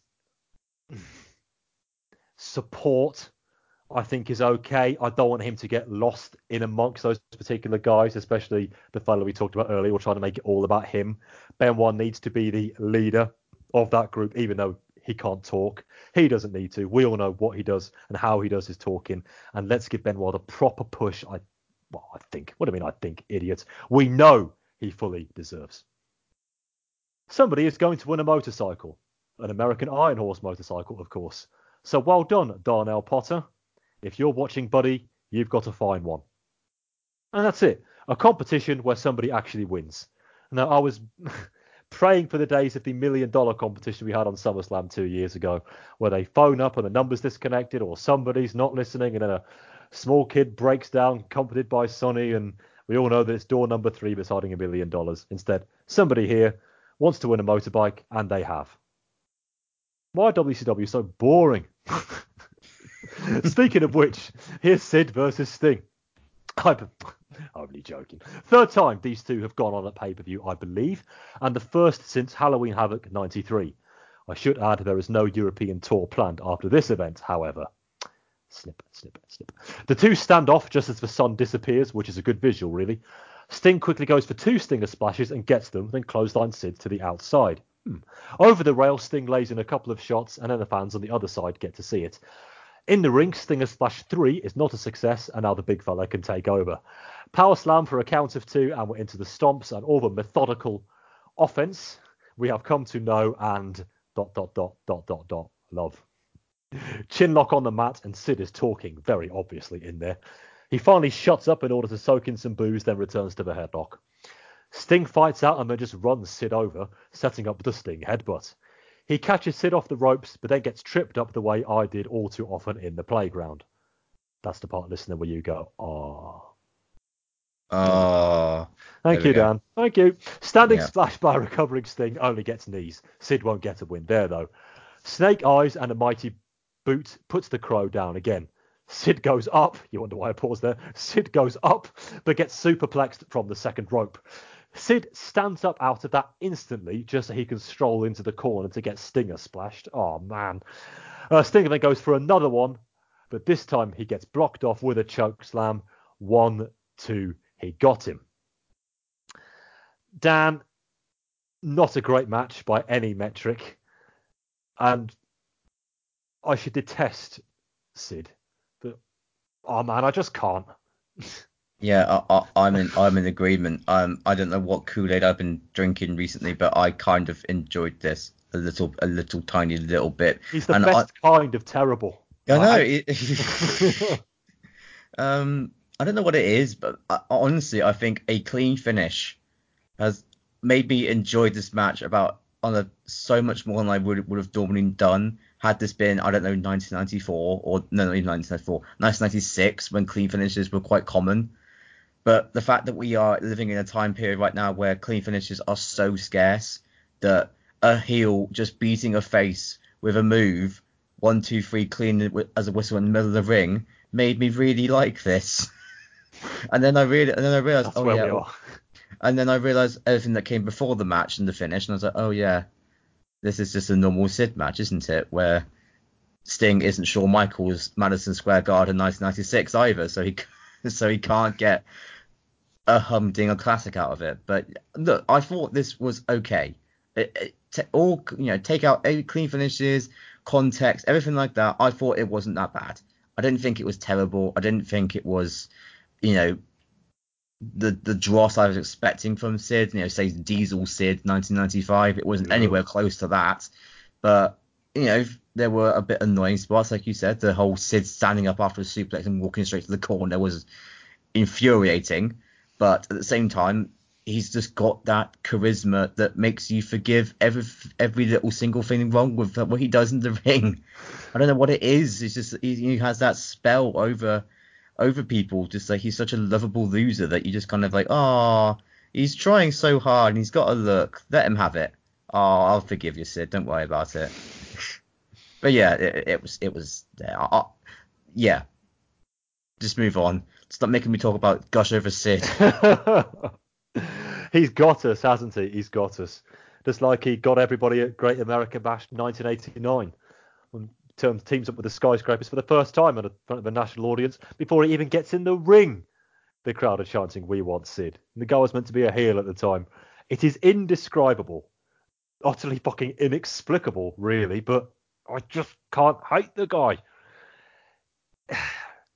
I hate to use a cliche like he's so bad he's good, but he's so bad he's good. But let, let's let, okay, let's let's try and calm down best we can. Let's talk about the bad. We do need to because there was a lot of it in this match. Sting did his best, and I think again, I still think he's bringing the goods as much as he can and has done since he came back. His promos are still horrendous. Now he does sound like auditioning for the role of Frank-N-Furter in your local amateur dramatics presentation of um uh, the Rocky Horror Show, but uh, I'll move on from that. In the ring, he's doing the best he can for somebody who was never a work rate marvel and is over 40 now, I believe. He did all he could here. Say he's not sure Michael was 96, but he gave it a pretty good stab. Sid just unintentionally just cut him off at the pass every single time. Just those awful corn cutting punches, those terrible kicks, loudly calling spots where people people in the next van could hear. I didn't see any vans going past by this match, and I did check. Not a great, not a great match because of who was in there, but the finish did surprise. Well, okay, one thing didn't surprise me: Sid's awful setup for the finish, where he essentially no sold a superplex just so he could waddle into the corner. So this thing transitions, my boy, transitions. But then pinning Sting, Sting, clean as a sheet. Oh, Are we going to be getting Sid Hogan for the title sometime soon? We've had it twice on Nitro, and believe me, that's more than enough. And I'm already getting WrestleMania 8 flashbacks. But I'm reckoning that's where we're heading. Maybe that will be the fin- finally the thing that makes me realise that Sid is so bad. He's bad. But for now, ah, bless him. Three matches left. Uh, Rick Steiner versus Goldberg, not for Rick Steiner's TV title. Fist fight straight off the bell, but we all know who is going down first. It is indeed Rick after a big lariat, but he connects with a spinning back elbow. Standing sidekick off the buckles by Goldberg, and Rick needs a breather after that. He gets in and shoves the ref into Bill so he can get off a low blow and attempts to remove Goldberg's knee pad. He does and uses it as a weapon and biffs Goldberg in the head with it a couple of times. He keeps the brace on when executing a clothesline or two, and then he straps it onto his arm. Power slam gets a two, and then he just strikes right between the eyes with the weapon again. DDT, but Bill will not stay down, and that's more than enough for Goldberg. Press into the power slam, spear with some serious hang time, engines, jackhammer, count it, Dan. Again, you know what? I don't know. Again, what I don't know what I was doing in this little section of the pay per view, but I enjoyed this more than I should have done. One, Scott, um, sorry, Rick Steiner's use of the knee pad actually kind of made sense because no, if you took on Goldberg head on in kayfabe, you are not going to win. What can keep Goldberg down for a heat segment? Using a knee brace as a weapon, which with Mike tenuous logic is legal because Goldberg brought it into the ring as a as a normal bit of equipment. So from that perspective, it kind of didn't get on my didn't grind my gears in the way that you know some of matches like you know with Goldberg where he's trying to sell do because it's just like punches and kicks wearing Goldberg down where a year ago he was just no selling them and walking through these guys if it was nothing. So that kind of made sense. And then let's be honest, Goldberg has not had one of these nice squash matches in a while. You know, from you know, I've got a little bit nostalgic for something that happened a year ago. But yes, let's have Goldberg just absolutely destroy someone with free with free moves, which all look good. Do do the thing that made him that made him look like an absolute monster 12 months ago when he was the world champion, and do it again, and I'm happy about it. I'm not tired of the Goldberg act yet to to want more. I'm still okay with a Goldberg squash. And this is what we got once he kind of quote woke up and got a little bit of a surge on after that, you know, after being worked over with the brace. So yeah, I'm okay with it. I you know, it's Rick Steiner in the third match from the top of the card and you know, the the second match the top of the card which didn't involve novelty acts which is a little bit weird. And I know this probably was meant to be Scott, but if he's if he's out for the time being, then we kind of have to make do with Rick. And you know, it was a little bit of a you know the look he's got them kind of made me think he's got something, but again, he's not his brother, unfortunately. And yeah, just do Goldberg's thing. I don't mind that in the minute. Just let me have more of it. I'm not tired of it. Carry on, and I enjoyed it. So did I, because it was a. I think we call this I was going to call it an extended squash. I'm not sure that's really right because Goldberg didn't really have much of the match here at all. But all Rick Steiner succeeded in doing was pissing him off, and you don't do that. Simple story, but they told it. Rick had a reason, as you've rightly said, to piss Goldberg off by stealing his knee brace and u- using it as a weapon. It's very basic stuff, but let's face it, in pro wrestling, the best stories they really are, aren't they? And this one didn't need anything extra. And of WCW of all people, I'm sure they must have been tempted just to ladle on all sorts of extras here, but they didn't need to. Rick Steiner takes Goldberg's knee pad, uses it as a weapon to try to even the score. It doesn't work. Goldberg runs through the big stuff in the last 30 seconds, and there you go. It's all you need. Only thing I didn't really like was Goldberg's dismissive nature in the build up for this match, where he didn't even mention. Well, I think he said about the TV title, "You haven't got anything I want," which is not I don't like seeing undercard titles being treated like that. But that's a minor complaint. Goldberg is still in the mix. He is, of course, one of Hogan's friends these days, so that's something you can really take to the bank.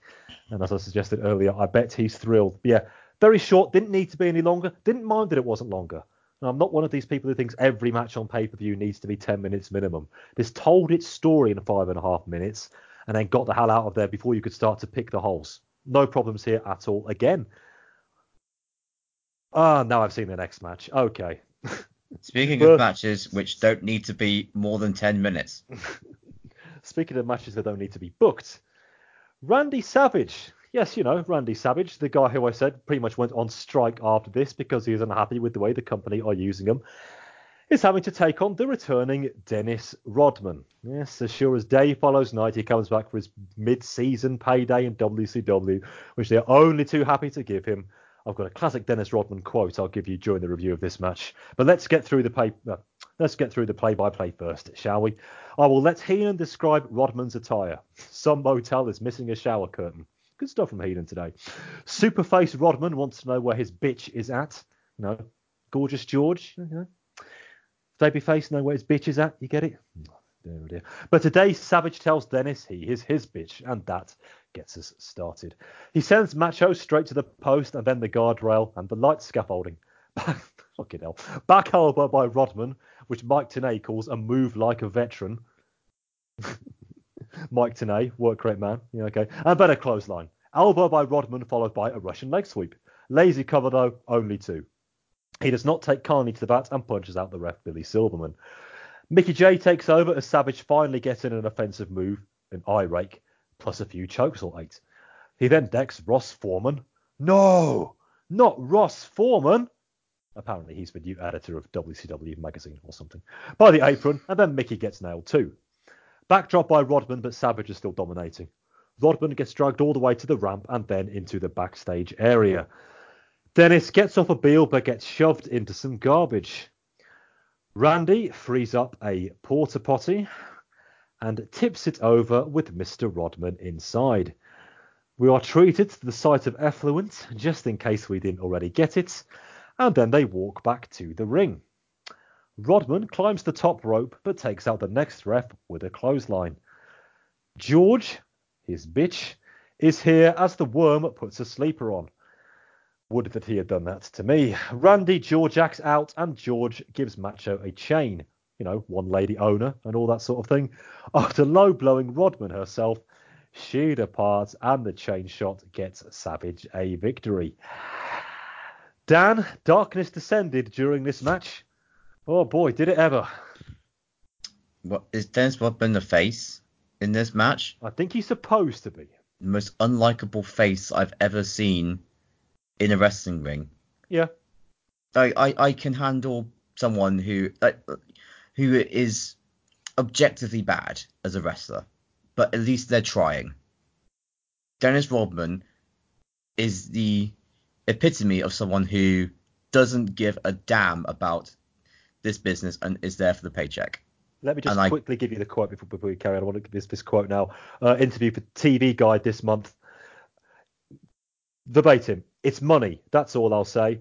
I just don't know why I have to do that damn wrestling shit. I just want to show up. Continue.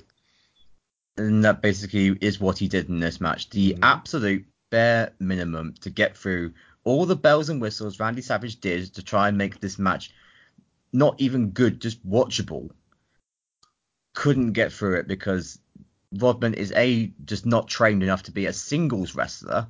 Don't forget that every single match he's had in his mid-season break has been a tag match with his best buddy, the Bald Bastard, and he can't be a singles wrestler. There was a, there was a spot in this match where he, I think, I got a drop toe hold, and his head landed straight into the rope. He's dangerous, you know. This guy, if he's not willing to try, he could get hurt, and I don't think that's obviously lost on him a little bit. But yeah, this this this match was 10 minutes of off nothing but Randy Savage desperately hot, dogging his way to try and get something entertaining, and it failed miserably. This wasn't a no disqualification match, and yet we had about four minutes of them walking up and down the aisleway. The porta potty spot is laughable. It looked like the flimsiest thing in the world. It looked like a, it looked like a gust of wind would blow it over. That's how flimsy it looked. And yeah, it's just the finish was just nonsense. The finish is weird. I don't really care about Gorgeous George to be honest with you. Like the Randy, you know, the balloon Randy Savage. I again, I don't really.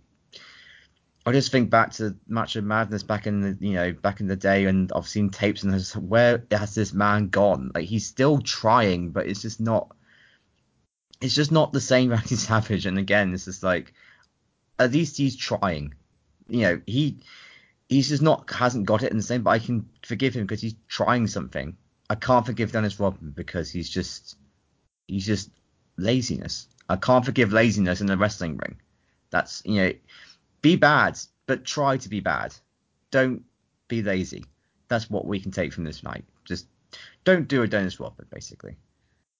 Be less Rodman is a good way to look at it. Let's just say the contents, not that I really want to draw too much attention to them, but the contents of the Porter Potty will probably sum up what we got in this particular match.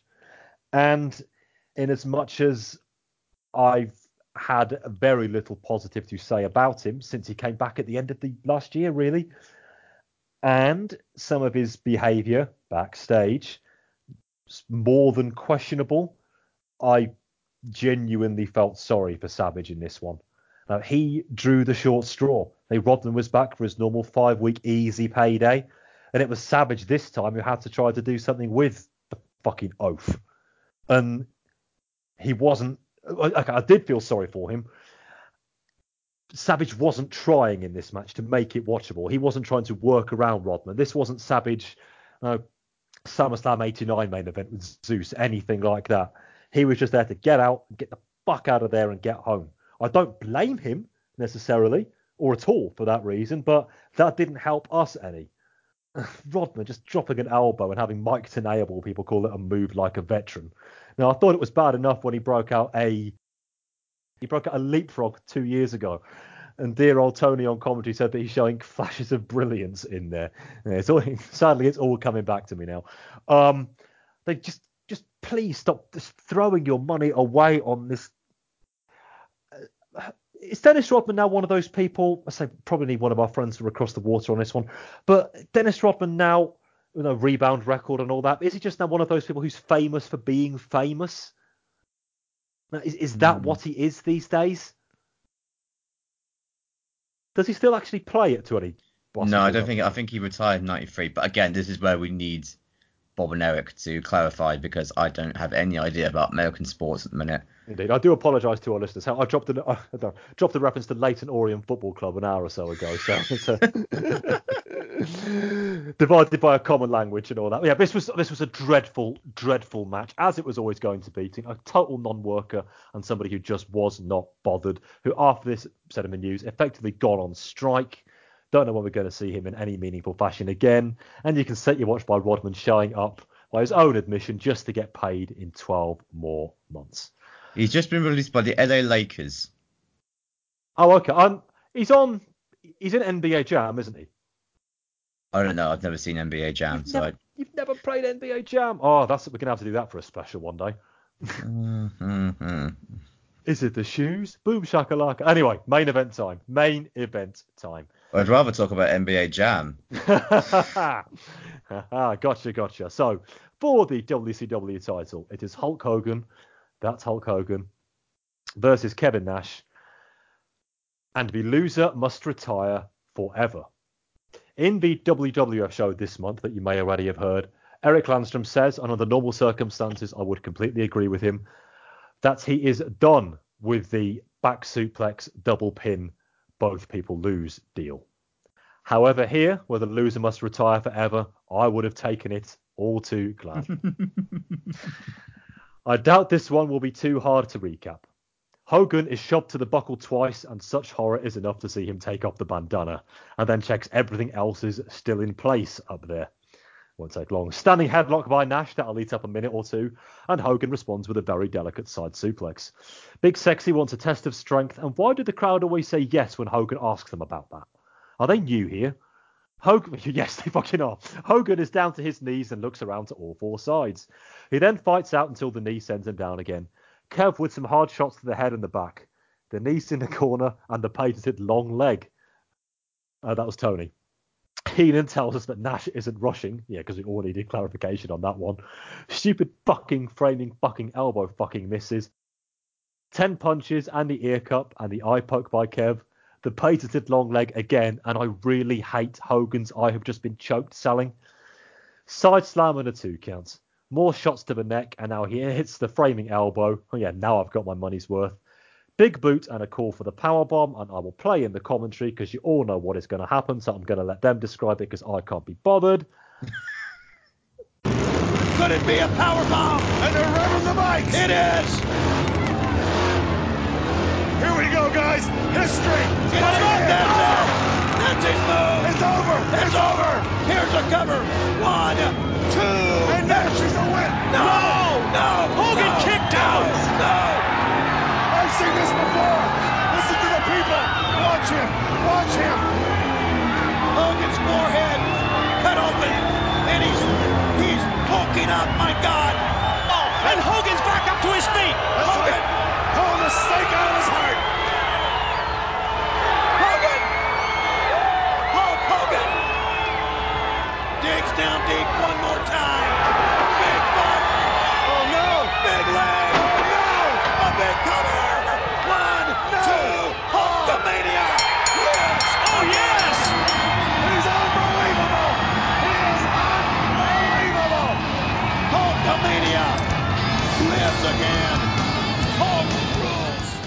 Dan. I, I, I'll throw a question back to you because I got a taste for hosting. I liked it. Um, when these two announced that they were going to have a match on pay per view, did you expect effort? Listen to you, poacher turned gamekeeper. A question for me. Um, define effort. Well, more than what we got in this match. uh, when I get to my piece on this, uh, no, if you want to put it like that. Okay. Uh, Well, maybe this is my naive little brain here, but I was I was really hoping we could get something here because let's let's be honest, Hulk Hogan again, the spell that we've talked about before. Whatever he does when the red and yellow, he sometimes turns it on when he wants to. We've had these matches before with with people like Warrior, even you know even someone like Earthquake, where you can go, okay, he can try. Kevin Nash is the booker of, of this company, so he has probably the biggest vested interest of any wrestler currently working in this company to try and make an angle work. For whatever reason, whatever kind of you know evidence of the contrary we've had for the last eight months, Kevin Nash should want this match to work, and it's with Hulk Hogan. It, for whatever reason, they are some kind of frenemies backstage. Sometimes they work together, sometimes they hate each other. But again, this is a match between the two of them for the first time in a big environment. I really thought they would try, and they didn't got a shit. Like it's the same match over and over again, and the worst characteristics of both men. Kevin Nash gave the same, you know, hot dogging, two minute long framing elbow spots, the long leg, the side slam, the big boot, the jackknife. It's the same thing over and over and over and over again. Hulk Hogan, it's the same torch, you know, ham, hammy selling. It's the same ridiculous hulking up spots. It's the same you finger poke that we've seen over and over again. It's just do something to change it up so that I can at least talk about something that hasn't been talked about umpteen times over the last 15 years. And they didn't. It wasn't even a good, you know, well laid out match. It was just, you know, these two guys. I really did think in this main event could have done something that wasn't even classic, but something that I could go, oh, that was quite reasonably surprising. Like Ric Flair versus Hulk Hogan, f- four or five months ago, I would have given anything for that match, and we got the same nonsense from these two men that we have got for the last 15 years in Hulk Hogan's case and for the last 12 months in Nash's case where he has checked out and just wants the cash. I really thought we could got something decent here and it's the same rubbish as always. Why am I surprised? We got the red and the yellow Hulk Hogan. This might be the very first time you've listened to this show, everybody. Might be the 215th, no matter how many shows we've done. I think it's 215 as we release this. It's something like that. You could have been watching wrestling for 25 years. You could have been watching wrestling for 25 seconds before you first did on this pay per view. Whether you are an expert or a novice, whether you are David Meltzer or David Seaman, whether you are Wade Keller or Kasey Keller, you know, or Brad Friedel or Tony Meola, you know what you are getting from a red and the yellow Hulk Hogan main event. You're going to get 12 and a half minutes. You're going to get the head shake. You're going to get the bandana. You're going to get the test of strength. You're going to get the look to the crowd. You're going to get him getting up, being kneed down. You're going to get him getting up the second time and have him have a couple of punches, have a third punch blocked. He's going to take whatever the finisher is. And boy, do you know the rest. Same as has ever been since 1983.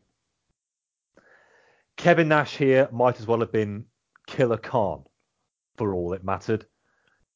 He was just Hogan's monster of the month. And for all we bag on the guy, so we bloody should. Yes, it's Kevin Nash, but it's still Kevin Nash. Know, probably bears a little bit of positive responsibility for the hefty turnaround in WCW's fortunes. It played a minor role in coming not all that far from putting the competition out of business two to three years ago. For all his you know, San Andreas amount of faults, he probably deserves a little more than this Coliseum video hokum. So when we were talking about how regressive it is that this version of Hulkamania has returned, this is the kind of thing we mean. And as long as this is the Hogan we are treated to, this is what we're going to get. The crowd in Sturgis don't know any better. It's Hulk Hogan, man. Yeah, fine. Okay, here. Rev the engines. Great. Fantastic. Retains the belt. Big whoop. Uh, they are not going to win people. Certainly, pay per view buys are not going to win people like this. And as we'll talk about shortly, they ain't getting TV eyes on their TV product for it either. So it's not something you can really call bad. You can just connect the dots from A to B to C to D. This is everything you've ever known. And we moved away from this for very good reason. Don't want to see it again. Don't need to see it again. Perhaps even more importantly, no, we've moved on. This isn't the pro wrestling business anymore. No, WCW, they can't just talk to themselves and exist in their own bubble. If they're going to try to win fans back from the World Wrestling Federation, this is not the way to get it done. WCW is going to end up being the thing your uncle still watches. Okay, maybe based on of Bischoff's comments that we reported earlier, uh, your six-year-old nephew watches along with him.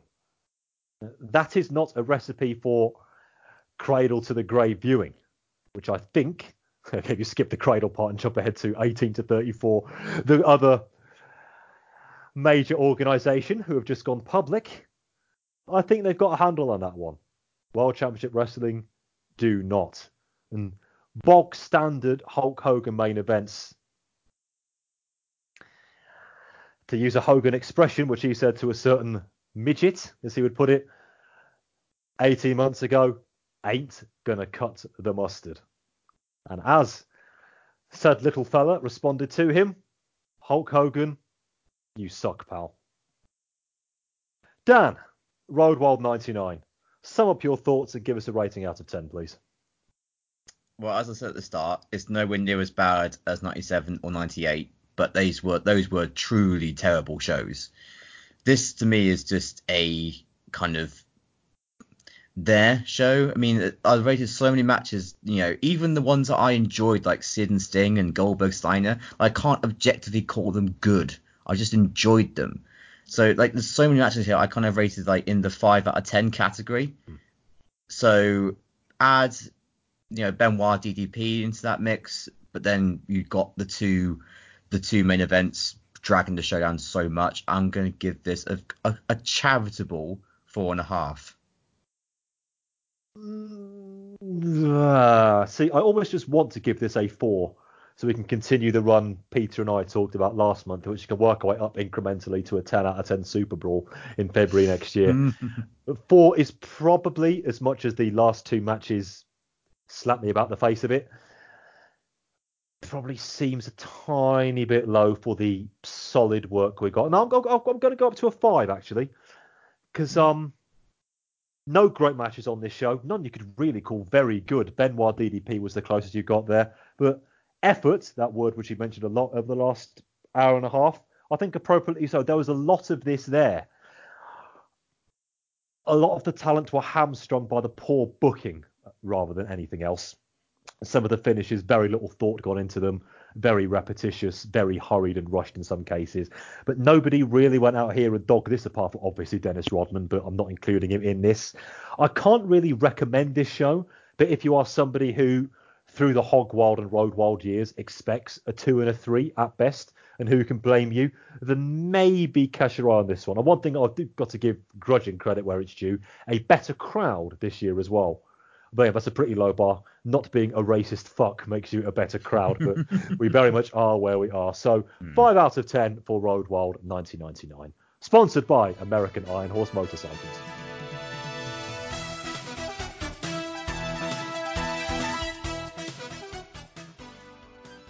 Out of the PPV, we start with Lash versus Hoovy. They don't get long before Sid destroys them. In the year 2000, Sid's name will be synonymous with that of professional wrestling, my words, and Goldberg will become obsolete, his words, and Hogan has something belonging to him. So we will see a lot of Sid until Hogan hands the belt over, and this includes Regal and Riggs being rudely interrupted. Sid isn't bothered by Cat versus Enos though. The Cat wins in a match officially timed at 3.39, as we are oh so importantly told. Video package airs for a new character named Berlin, more on him later. Sid beats up some more people backstage, Hogan is still not paying attention. Rey v Lenny now, Sid does Sid stuff, Sting has seen enough, oh and now Hogan shows up. He came here to train, say prayers, and kick your ass. That's edgy. He then very kindly offers Sting a shot in Las Vegas next week. PEV Deadpool, Shaggy takes the trip through the table this week, but the Pools still win after Vampiro. Vampiro Ference. I really should have written two words there. Our new tag team champs are out with Gene. Booker thanks DDP for helping them become the 8 time, 8 time, 8 time, 8 time, 8 time, 8 time, 8 time, 8 time belt holders. Stevie confirms they will take on all comers. The dregs of the remnants of what is left of the NWO are here. They all voice their disapproval with Stevie and then take it out on Brian Adams. Kidman comes along for a natter. His favourite Nitro girl is Kimberly, and guess who takes exception to that? He spells respect. Well, some of it. S is for slap, P is for put down. Yeah, good one, Tony. We then have an impromptu match, and Kidman manages to eke out a roll up win. He gets wiped out afterwards, though, including being choked. Kim thinks that might be a bit much. It is superstar and sex symbol Disco Inferno, and yes, they are his words. There are many people backstage looking to climb the ladder, but so too are many others, as Benoit is happy to tell him, and to show him by beating him in a good match. Goldberg v Windham is a match that doesn't really help either man, but you know the results. The Heat defeat the B team in a non title handicap contest after Adams returns to get payback for earlier. It's the face turn we all wanted. Rick Steiner sees off Brian Knobbs with the Bulldog. Saturn v Bam Bam is next. Douglas and Kanyon get involved, and in the confusion, Saturn pinches the three count for the win. So Hogan v Sid. Hulk revels in his babyface status with back rakes and chair shots. Funny moment as Sid hits the choke slam, then everybody in the crowd looks instantly to the curtain. Sid delays the cover instead, so Hogan is out at two. We get the usual, but Rick breaks up the pin. Sting is here to assist, and then Hogan pins Rick for a three because. So we're in Las Vegas, and before Kiss can do their thing, we have some wrestling to contend with, such as Mikey versus Chase Tatum. And Sid is still doing the Sid stuff, and this time his power bombs and pins are added as part of his winning streak. Kidman apologises for last week. Kim seems happy and will talk to Page, the same Page who then attacks him. Goldberg sees this and gets involved too. They will have a match tonight, well, didn't go too badly last time. Bada bing. Our boy Stinger is here. He advises Hogan to stop running his mouth so often, as he may live to regret it. Obviously, this brings out Lex Luger, literally out of the blue, says Tony. He wants to wish his friend the very best tonight. He also advises him to be careful and not to trust the Hulkster, worth remembering. Bischoff arrives, Tenay asks him if he's going to be the new boss, and for once Eric keeps his mouth shut. The cat be buff. Luger does something a little more worthwhile than earlier and makes sure Sonny can't get involved. Blockbuster ends this one. We end up not getting Goldberg DDP as the Triad strike early. Kane and Bam Bam get the treatment and then Page gets the scarpery. After seeing the redneck zooming around woods in go-karts in the video for Good Old Boys, Sid brings v Lenny to a close in his own inimitable style. 70 and 0 now, I think. No one should make the mistake of thinking they can stop him. In 2000, only he will stand here anymore. That makes no sense, but I don't mind. And now a live Good Old Boys, which I believe is Jarrett's old WCW music. Dean Malenko, Perry Saturn and Shane Douglas v Hugh Morris, Barbarian and Brian Knobbs. Perry stands around in exactly the position an interfering Rick Steiner would want him to be for a Bulldog. That gives Jimmy's crew the win. Benoit snatches the mic and demands a match v Rick ASAP. Douglas tries the out with evolution, in with revolution thing, and I'm not sure that one is going to stand.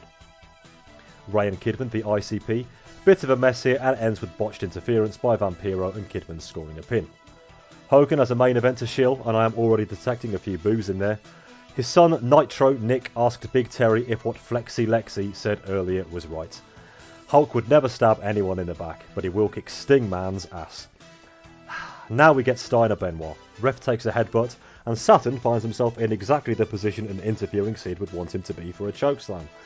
Benoit recovers and says he is tired of what goes on back there and the cliques that monopolise this business. This sort of thing makes it onto TV a lot these days. West Texas Rednecks v Harlem Heat. Oh, intake of breath sound. This is for the tag team titles, and the Rednecks win them after Hennig whacks Booker with the ball rope and Kendall covers for a three. Eddie v Vampiro, this time the ICP get their interference right and Eddie takes a loss. Hogan v Sting for the world title it is. They keep this one simple, not that they think they could have done much else. To my ears, crowd are at least 70-30 in favour of the Stinger. Hogan misses the leg drop, but Sting does the same with two splashes. And here, and Steiner, a Sid for the inevitable, Goldberg and Luger pop in two, and all the goodies make nice. That doesn't end the show though, that's for Kiss to do. They settle for God of Thunder, and then we have to settle for our Kiss influenced wrestler, who is Brian Adams. I am indeed finding it hard to believe we're in heaven. Ladies and gentlemen, here to perform their brand new single, Good Old Boys.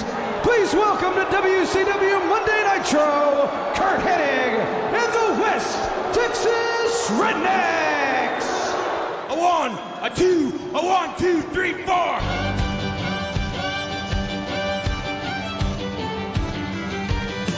Southern born, southern bred. When I die, I'll be southern dead. We like to watch our wrestling every week on TV. Our favorite show is Andy Youngly Berry.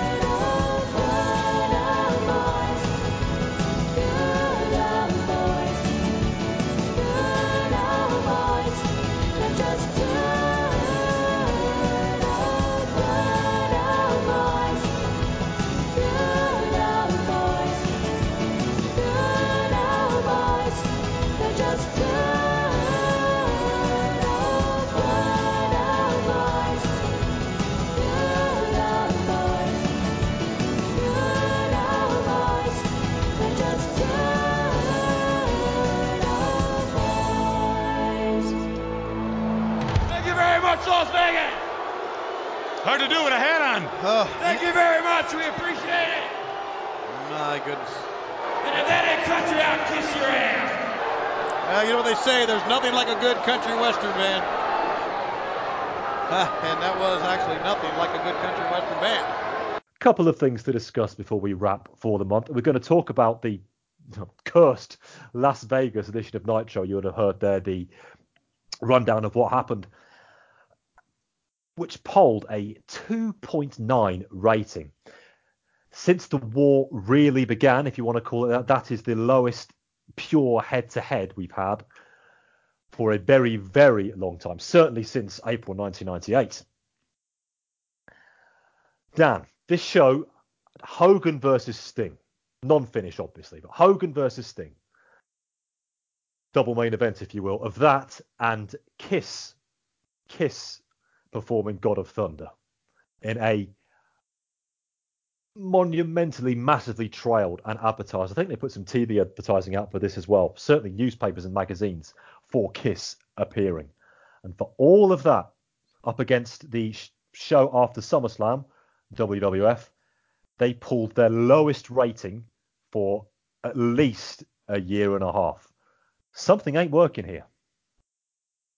No, I mean the obvious, very short answer is that why would I want to watch a wrestling show which is just doing a live performance by a band that I could just go and buy a CD from to listen to? That's the obvious stupid answer. The the second answer is that generally a company's ratings will take about three or four months to catch up to the quality of the product. And I think a lot of bad will has been built up by WWE fans and how the way this company's been booked recently. And it kind of came home to roost when coupled with a music when a musical performance by a, a quite an old hat band. Notice the notice the similarities here between that and the wrestlers in the main event were performing kind of came home to roost. And and three, when the competition has got a WWF title match between Triple H and Mankind in opposition to it, of course wrestling fans are going to go and watch the main event of that match rather than a musical performance of a live band. You know, I know Hogan Sting was there too, but as I've said before, nostalgia can only carry ratings so far. You need to follow it up and and when nostalgia is Hulk Hogan, where we've seen it over and over and over and over again, it's very easy to tune out of it. And to me, I just think this is an example of of WCW relying so much on what's worked before. The bubble burst in this show because even if it's heavily promoted, it doesn't matter if the people don't want to see it. People aren't going to watch it. And when the competition has got a better alternative, on a week to week basis and in the night itself, people are just going to tune out. And they did. But even then, a 2.9. It's not even. They've been defeated week after week. Now, they haven't won since the Nitro coming out of Halloween Havoc 98. And that was just because nobody informed the pay per view companies that there was another match after Warrior versus Hogan. I had your own jokes there. But that was a false victory, really. They haven't won since or even really come close to. But to pull their lowest rating, Hogan Sting. Hogan Sting. You know, that should that should pull some casuals in, so you would think. But again, all ties back into what we said. It's been done. And Hogan Sting two years I'm not gonna drag that one back up again. But go back to our Starcade 97 show to hear everything you could ever want to hear on that fiasco. Their bridges were well and truly burnt on that one. If they thought they were going to get some future mileage out of Hogan versus Sting, it was dead on arrival right there. But you're still going to get a few channel hoppers on there, so you would think. But yeah, Kiss in 1999. I mean, the die was cast when Tony, of course was very pleased, said, "Oh yes, I saw Kiss in 1978," and I was like, "Yeah, exactly." Tony Schiavone, not exactly Mr. Cool, you're trying to get eyes on the product, and there you are openly admitting that here are a band who you saw live in concert 21 years ago. Not the people you need to be pulling in. It's like, I'm sorry, guys, another football reference. I'm sorry, a soccer reference here. Uh, in the first season of Monday Night Football here, when Sky got the rights to the FA Premier League, no, it was one of the first matches they had. I think it was the second Monday Night Football between Southampton and Man United. Now, in the hour long build up, they had UB40 miming to their latest hit. Now, how many people bought a subscription on the basis of that? Very little, I would. You know. It's like, I don't know, we had the Charity Shield here a few weeks ago, like Status Quo doing a 50 minute concert before the match. It's appealing to the wrong people, and you're not going to keep eyes on the product. They're not going to. You, you don't watch pro wrestling for a live concert, no matter who it is. Now, I'm trying to put aside my animus towards. Uh, towards Kiss. It doesn't matter who it is, even if it's a band you like, no, you're not going to tune in to watch wrestling week after week because of it. And the fact they think that Kiss, you know, it's all about merchandise with them. They're trying to do a spin off with the Kiss Demon. And what is he going to do? He's going to come up to God of Thunder and he's going to wear face paint. Yeah, great. And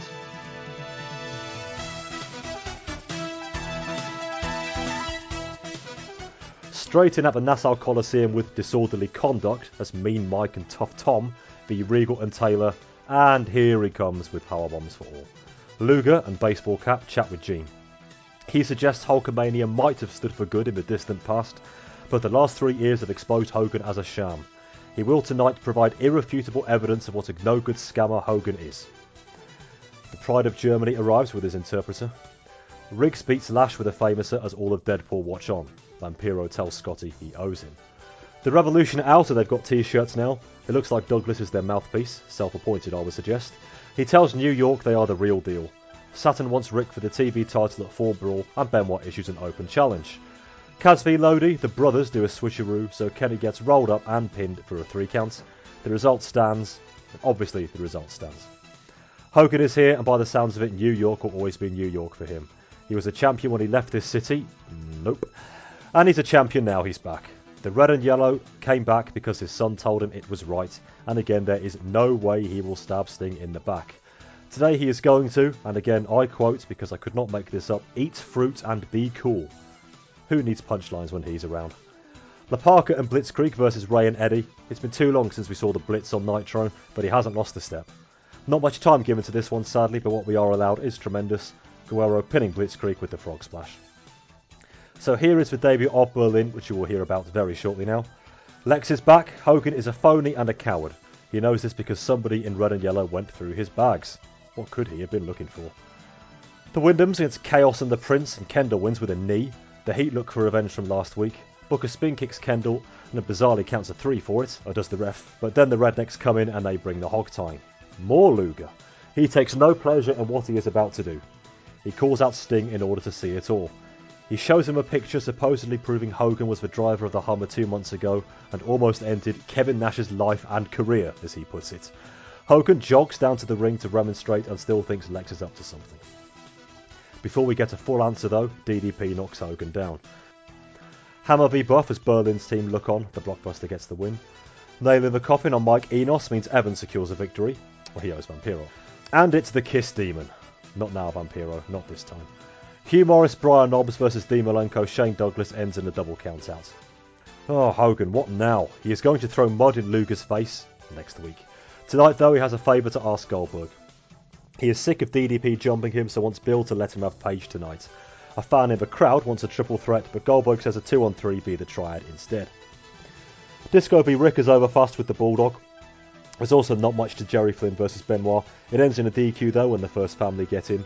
Got to protect Jerry Flynn, everybody. Benoit sets his sights on Sid before Brawl.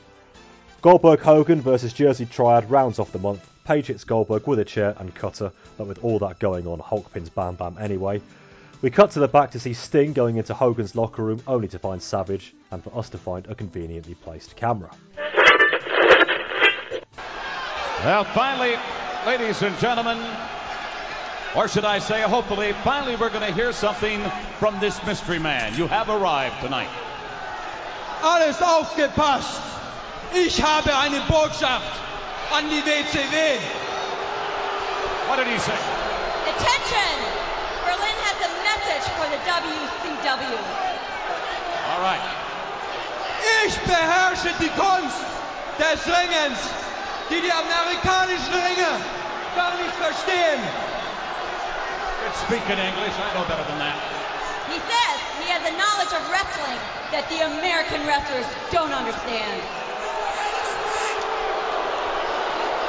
Wenn eure Ringer ringen, ist es nur Ringen. Wenn ich ringe, ist es Kunst. I understood that. What did he say? He said, when your wrestlers wrestle, it's just wrestling. When he wrestles, it's an art. You've got more, my friend? Ich wurde von einem Konsortium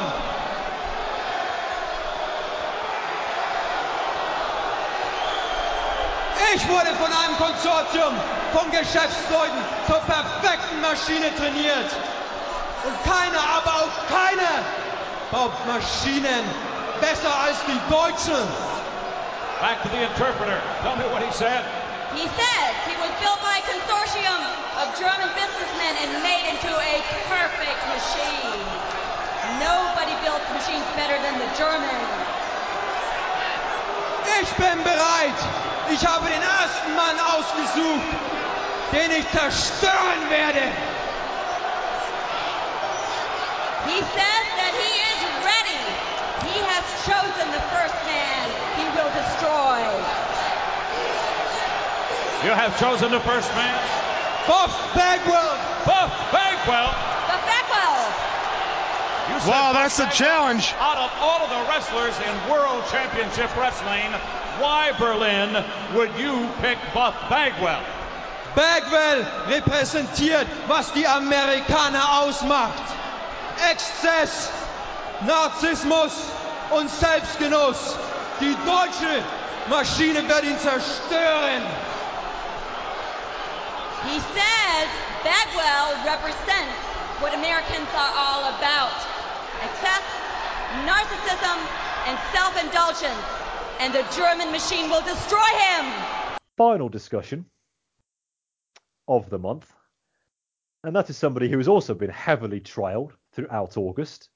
Plenty of TV vignettes for this man, fairly professionally done. Of a guy with slick back hair wearing sunglasses, shot against shots of the Berlin Wall coming down 10 years ago. Somebody who indeed does go by the name of Berlyn with a Y because vowels aren't cool or something. Berlyn you might just be able to recognise as Mr. or the former, or indeed continuing, but no longer the, under the name of Alex Wright. Coming out in what looked for me like a neo Nazi get up, coming across like Herr Flick from Allo Allo, if you want my opinion. Ah, good evening, uh, Flick. Oh my god. There is no reason to cease your jollification just because a senior Gestapo officer in a particularly foul mood is entering your premises. with a bunch of other guys in trench coats and a translator because he refuses to speak English these days, even though he can. Dan, two things here. One, I really don't think they should be messing around with Nazi iconography if they want to win people back. And two, what have they done with Alex Wright? Yeah, remember when like four or five years ago, this guy was meant to be the next big thing, and Ric Flair was really pushing him as as a talent that we WCW could really get behind and give a good run to, and now he's coming out in this get up. Let's just say that. Um, I think again, this is one of those instances where I really wish that some of our American um, guests were on this show because according to sources, this gimmick has been pushed back a couple of times because of some uh, mass shooting that happened in uh, Columbine. Columbine, yes. And again, when we're talking about neo Nazis and mass shootings and associating them with a wrestling character, to me, I think this should just be okay. The, the, the maybe the intention wasn't to draw on that, but if connections are being made, let's just abandon and start again because ev as soon as that connection is made to something as truly horrific as that, get out. Don't even try and make it work. I think it's one of those things where it's too bad, just get away from it. And they can go, oh no, it's it's about in the metal scene of you know the Rammstein fans of, of German industrial metal, and oh no, it, you know he's a bit goofy. He, you know he's just give it time, let the character breathe. No, just just stop, get out while we can. Let the other companies get the controversy. Let all the heat go onto them. We'll do our own thing. WCW can make themselves different by being a bit, I don't know, not not safe, but definitely more wholesome than the other competition. This guy could be a lightning bolt, lightning rod if they push him, and people make the connections. I don't think this this gimmick is going anywhere fast, and it's a shame because Alex Wright is a good wrestler. Again, we've we've said this for almost four or five years. You know, he was funny with Disco Inferno. He was funny as you know the dancing act. Transitioning into this black coat, trench wearing, sunglasses indoors, refusing to speak gimmick to me is is a too much a contrast to make it work, and two very badly timed of no of no you know met, you know no fault of WCW, but unfortunately it's just circumstances. No, you're definitely right about the Columbine thing. I remember reading two or three months ago, shortly after that happened, the mainstream media, as is their wont, they just try to leap on somebody to blame. And they alighted on two uh, places, really. They blamed Marilyn Manson, just seems ludicrous to me, and what passes for entertainment for the kids these days, which pro wrestling was mentioned, to the point where it was actually discussed backstage at the World Wrestling Federation that the Brood should no longer wear, wear trench coats to the ring, lest they be seen to be making some capital out of uh, the tragedy. I mean, that was completely accidental. No. the Federation do do this a lot. They sell close to the wind sometimes on real life events, but uh, I'm gonna let them slide on that one. I don't think there was any any intent behind that, and they didn't keep on wearing them as anything to do with Columbine or anything like it. Here, on the other hand a gimmick which has been in the works by the sound of it for some time. I mean, Alex Wright's been off TV for almost a year now, I believe. It was all there, wasn't it? It was the very least at the back of most viewers' minds, I think. six or seven guys in trench coats,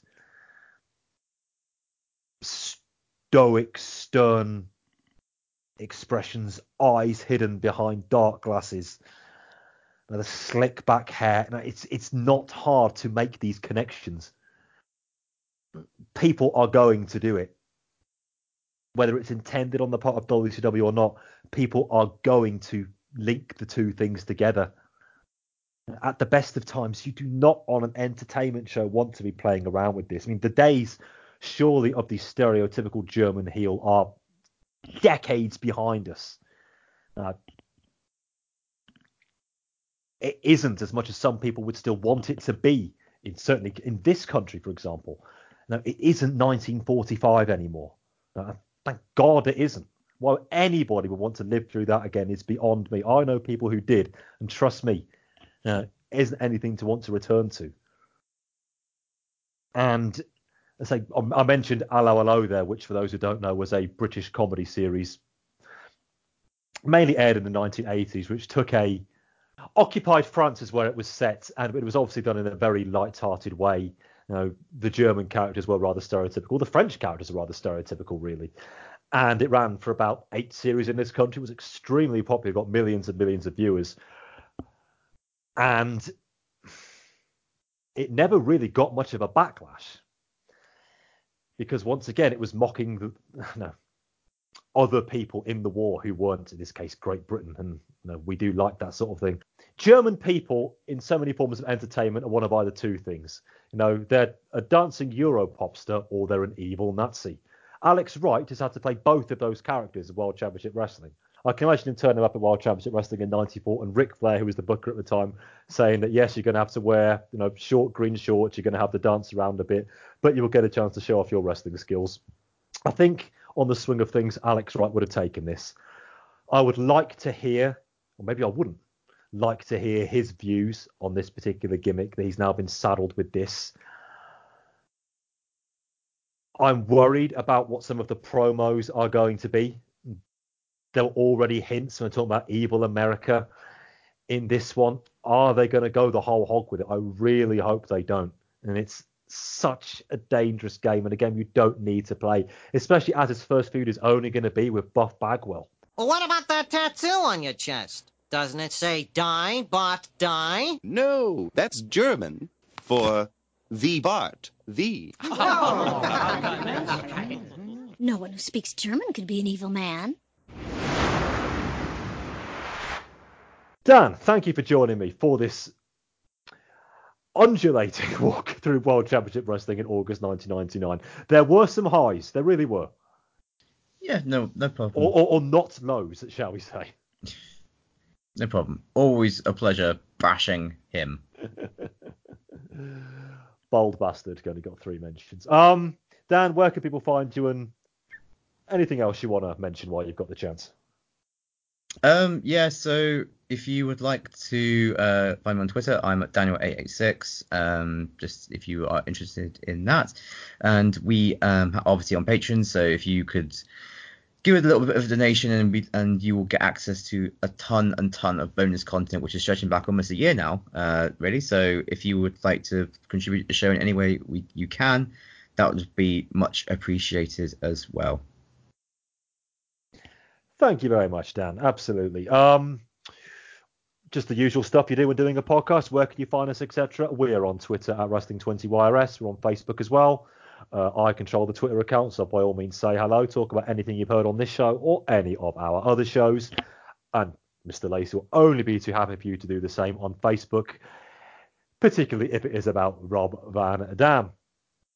Uh, you can find me in many other places as well, many other message boards. You can find me on the blog of Doom. You can find me on the Our Vantage Point pages, and a shout out for their excellent podcast too. So we've been doing this for six years now. If you've been somebody who has been listening right from the start, or this is our first show, we of course want to thank you. Do please leave us a review on whatever they're calling iTunes these days, Apple Podcasts, I believe is its name. Uh, all reviews are read. Everything is taken on board. If you just want to drop us five stars to say, great show, guys, listen every month, keep up the good work. We're happy for that. But any form of constructive criticism is more than welcome to. And while we're here, Dan and I, you might just be able to hear on our friends at Place to Be Nation, one of their platforms, in a few days or weeks, where we will be helping out with their or you're maybe if you're compiling a list, GWE, that's their top 100 televised WWE matches. Uh, we will be looking at three matches from the 2010s, uh, dissecting them, given our viewpoints, whether we think they would rank in any prospective list of ours. Uh, that will hopefully be going out on the to Be Nation platform in a few weeks, as soon as I talk to Justin to find out if he still wants to do it. So listen out for that. Uh, for us, as far as we're concerned, I will be taking a month off in September, but the guys will, of course, be giving you the three shows as normal. Uh, to jump ahead, the next time you will hear from me then is October, when we're going to have plenty of shows. We're going to have two WWFs. And yes, we are going to be looking at Heroes of Wrestling, and we already have volunteers to be on that particular one. But Dan, if you want to make it, uh, I think it'd be the fifth person to be on that program. You're more than welcome. Do you know what we mean by Heroes of Wrestling? I don't speak, you won't hear me. and Dan will be on the show as well. we'll right into that one. Uh, just a quick recap on the other shows if you missed them. For August 99, our WWF show looks at SummerSlam. Our WCW show looks at ECW and their debut on TNN. He is Dan Welling. I am Rory McNamara. Keep listening to these shows because if you don't, you'll have to bring your fucking dinner coming back at me when I'm shouting at you above the crowd and above the next bench. Because I'll run this fucking football club until I'm told otherwise by the fucking circus upstairs. And if you come back at me, you'll be off the field and you'll be following Terry down the road. If you come and see me tomorrow, you've got a fortnight's notice. Because that performance is the straw that broke the camel's back. And that will be not, not be tolerated in this dressing room while I'm in charge with Chris Turner. That is the fucking straw that broke the camel's back. That is typical fucking Leyton Orient. Six, you're too intense, you're fucking this, you're that, no one can talk to you. I never fucking followed two good games out of a fucking game like that. The reason I was intense because I wanted to play well again. And I'm wasting my breath on some of you. I'm wasting my breath on some of you. What did I say to you about good players? They want to be good players all the time. Don't you know how profound that is if you're not examining the fucking words? Because you've had two good performances and you think I'm fucking Bertie Big Bollocks tonight. I'll fucking play her I like. But you won't play you like, because if you play you like, I'll fucking stick with you team. Because if I'm going to take abuse from a bunch of cockroaches behind me, I'll take abuse by doing it my way. And that is fucking conformity, not fucking non-conformity. So you, you little cunt, when I tell you to do something, and you, you fucking big cunt, when I tell you to do something, do it. And if you come back at me, we'll have a fucking right sort out of here. Alright? And you can pair up if you like, and you can fucking pick someone else to help you, and you can bring your fucking dinner. Because by the time I'm finished with you, you'll fucking need it. Do you fucking hear what I'm saying or not? You see me in the morning.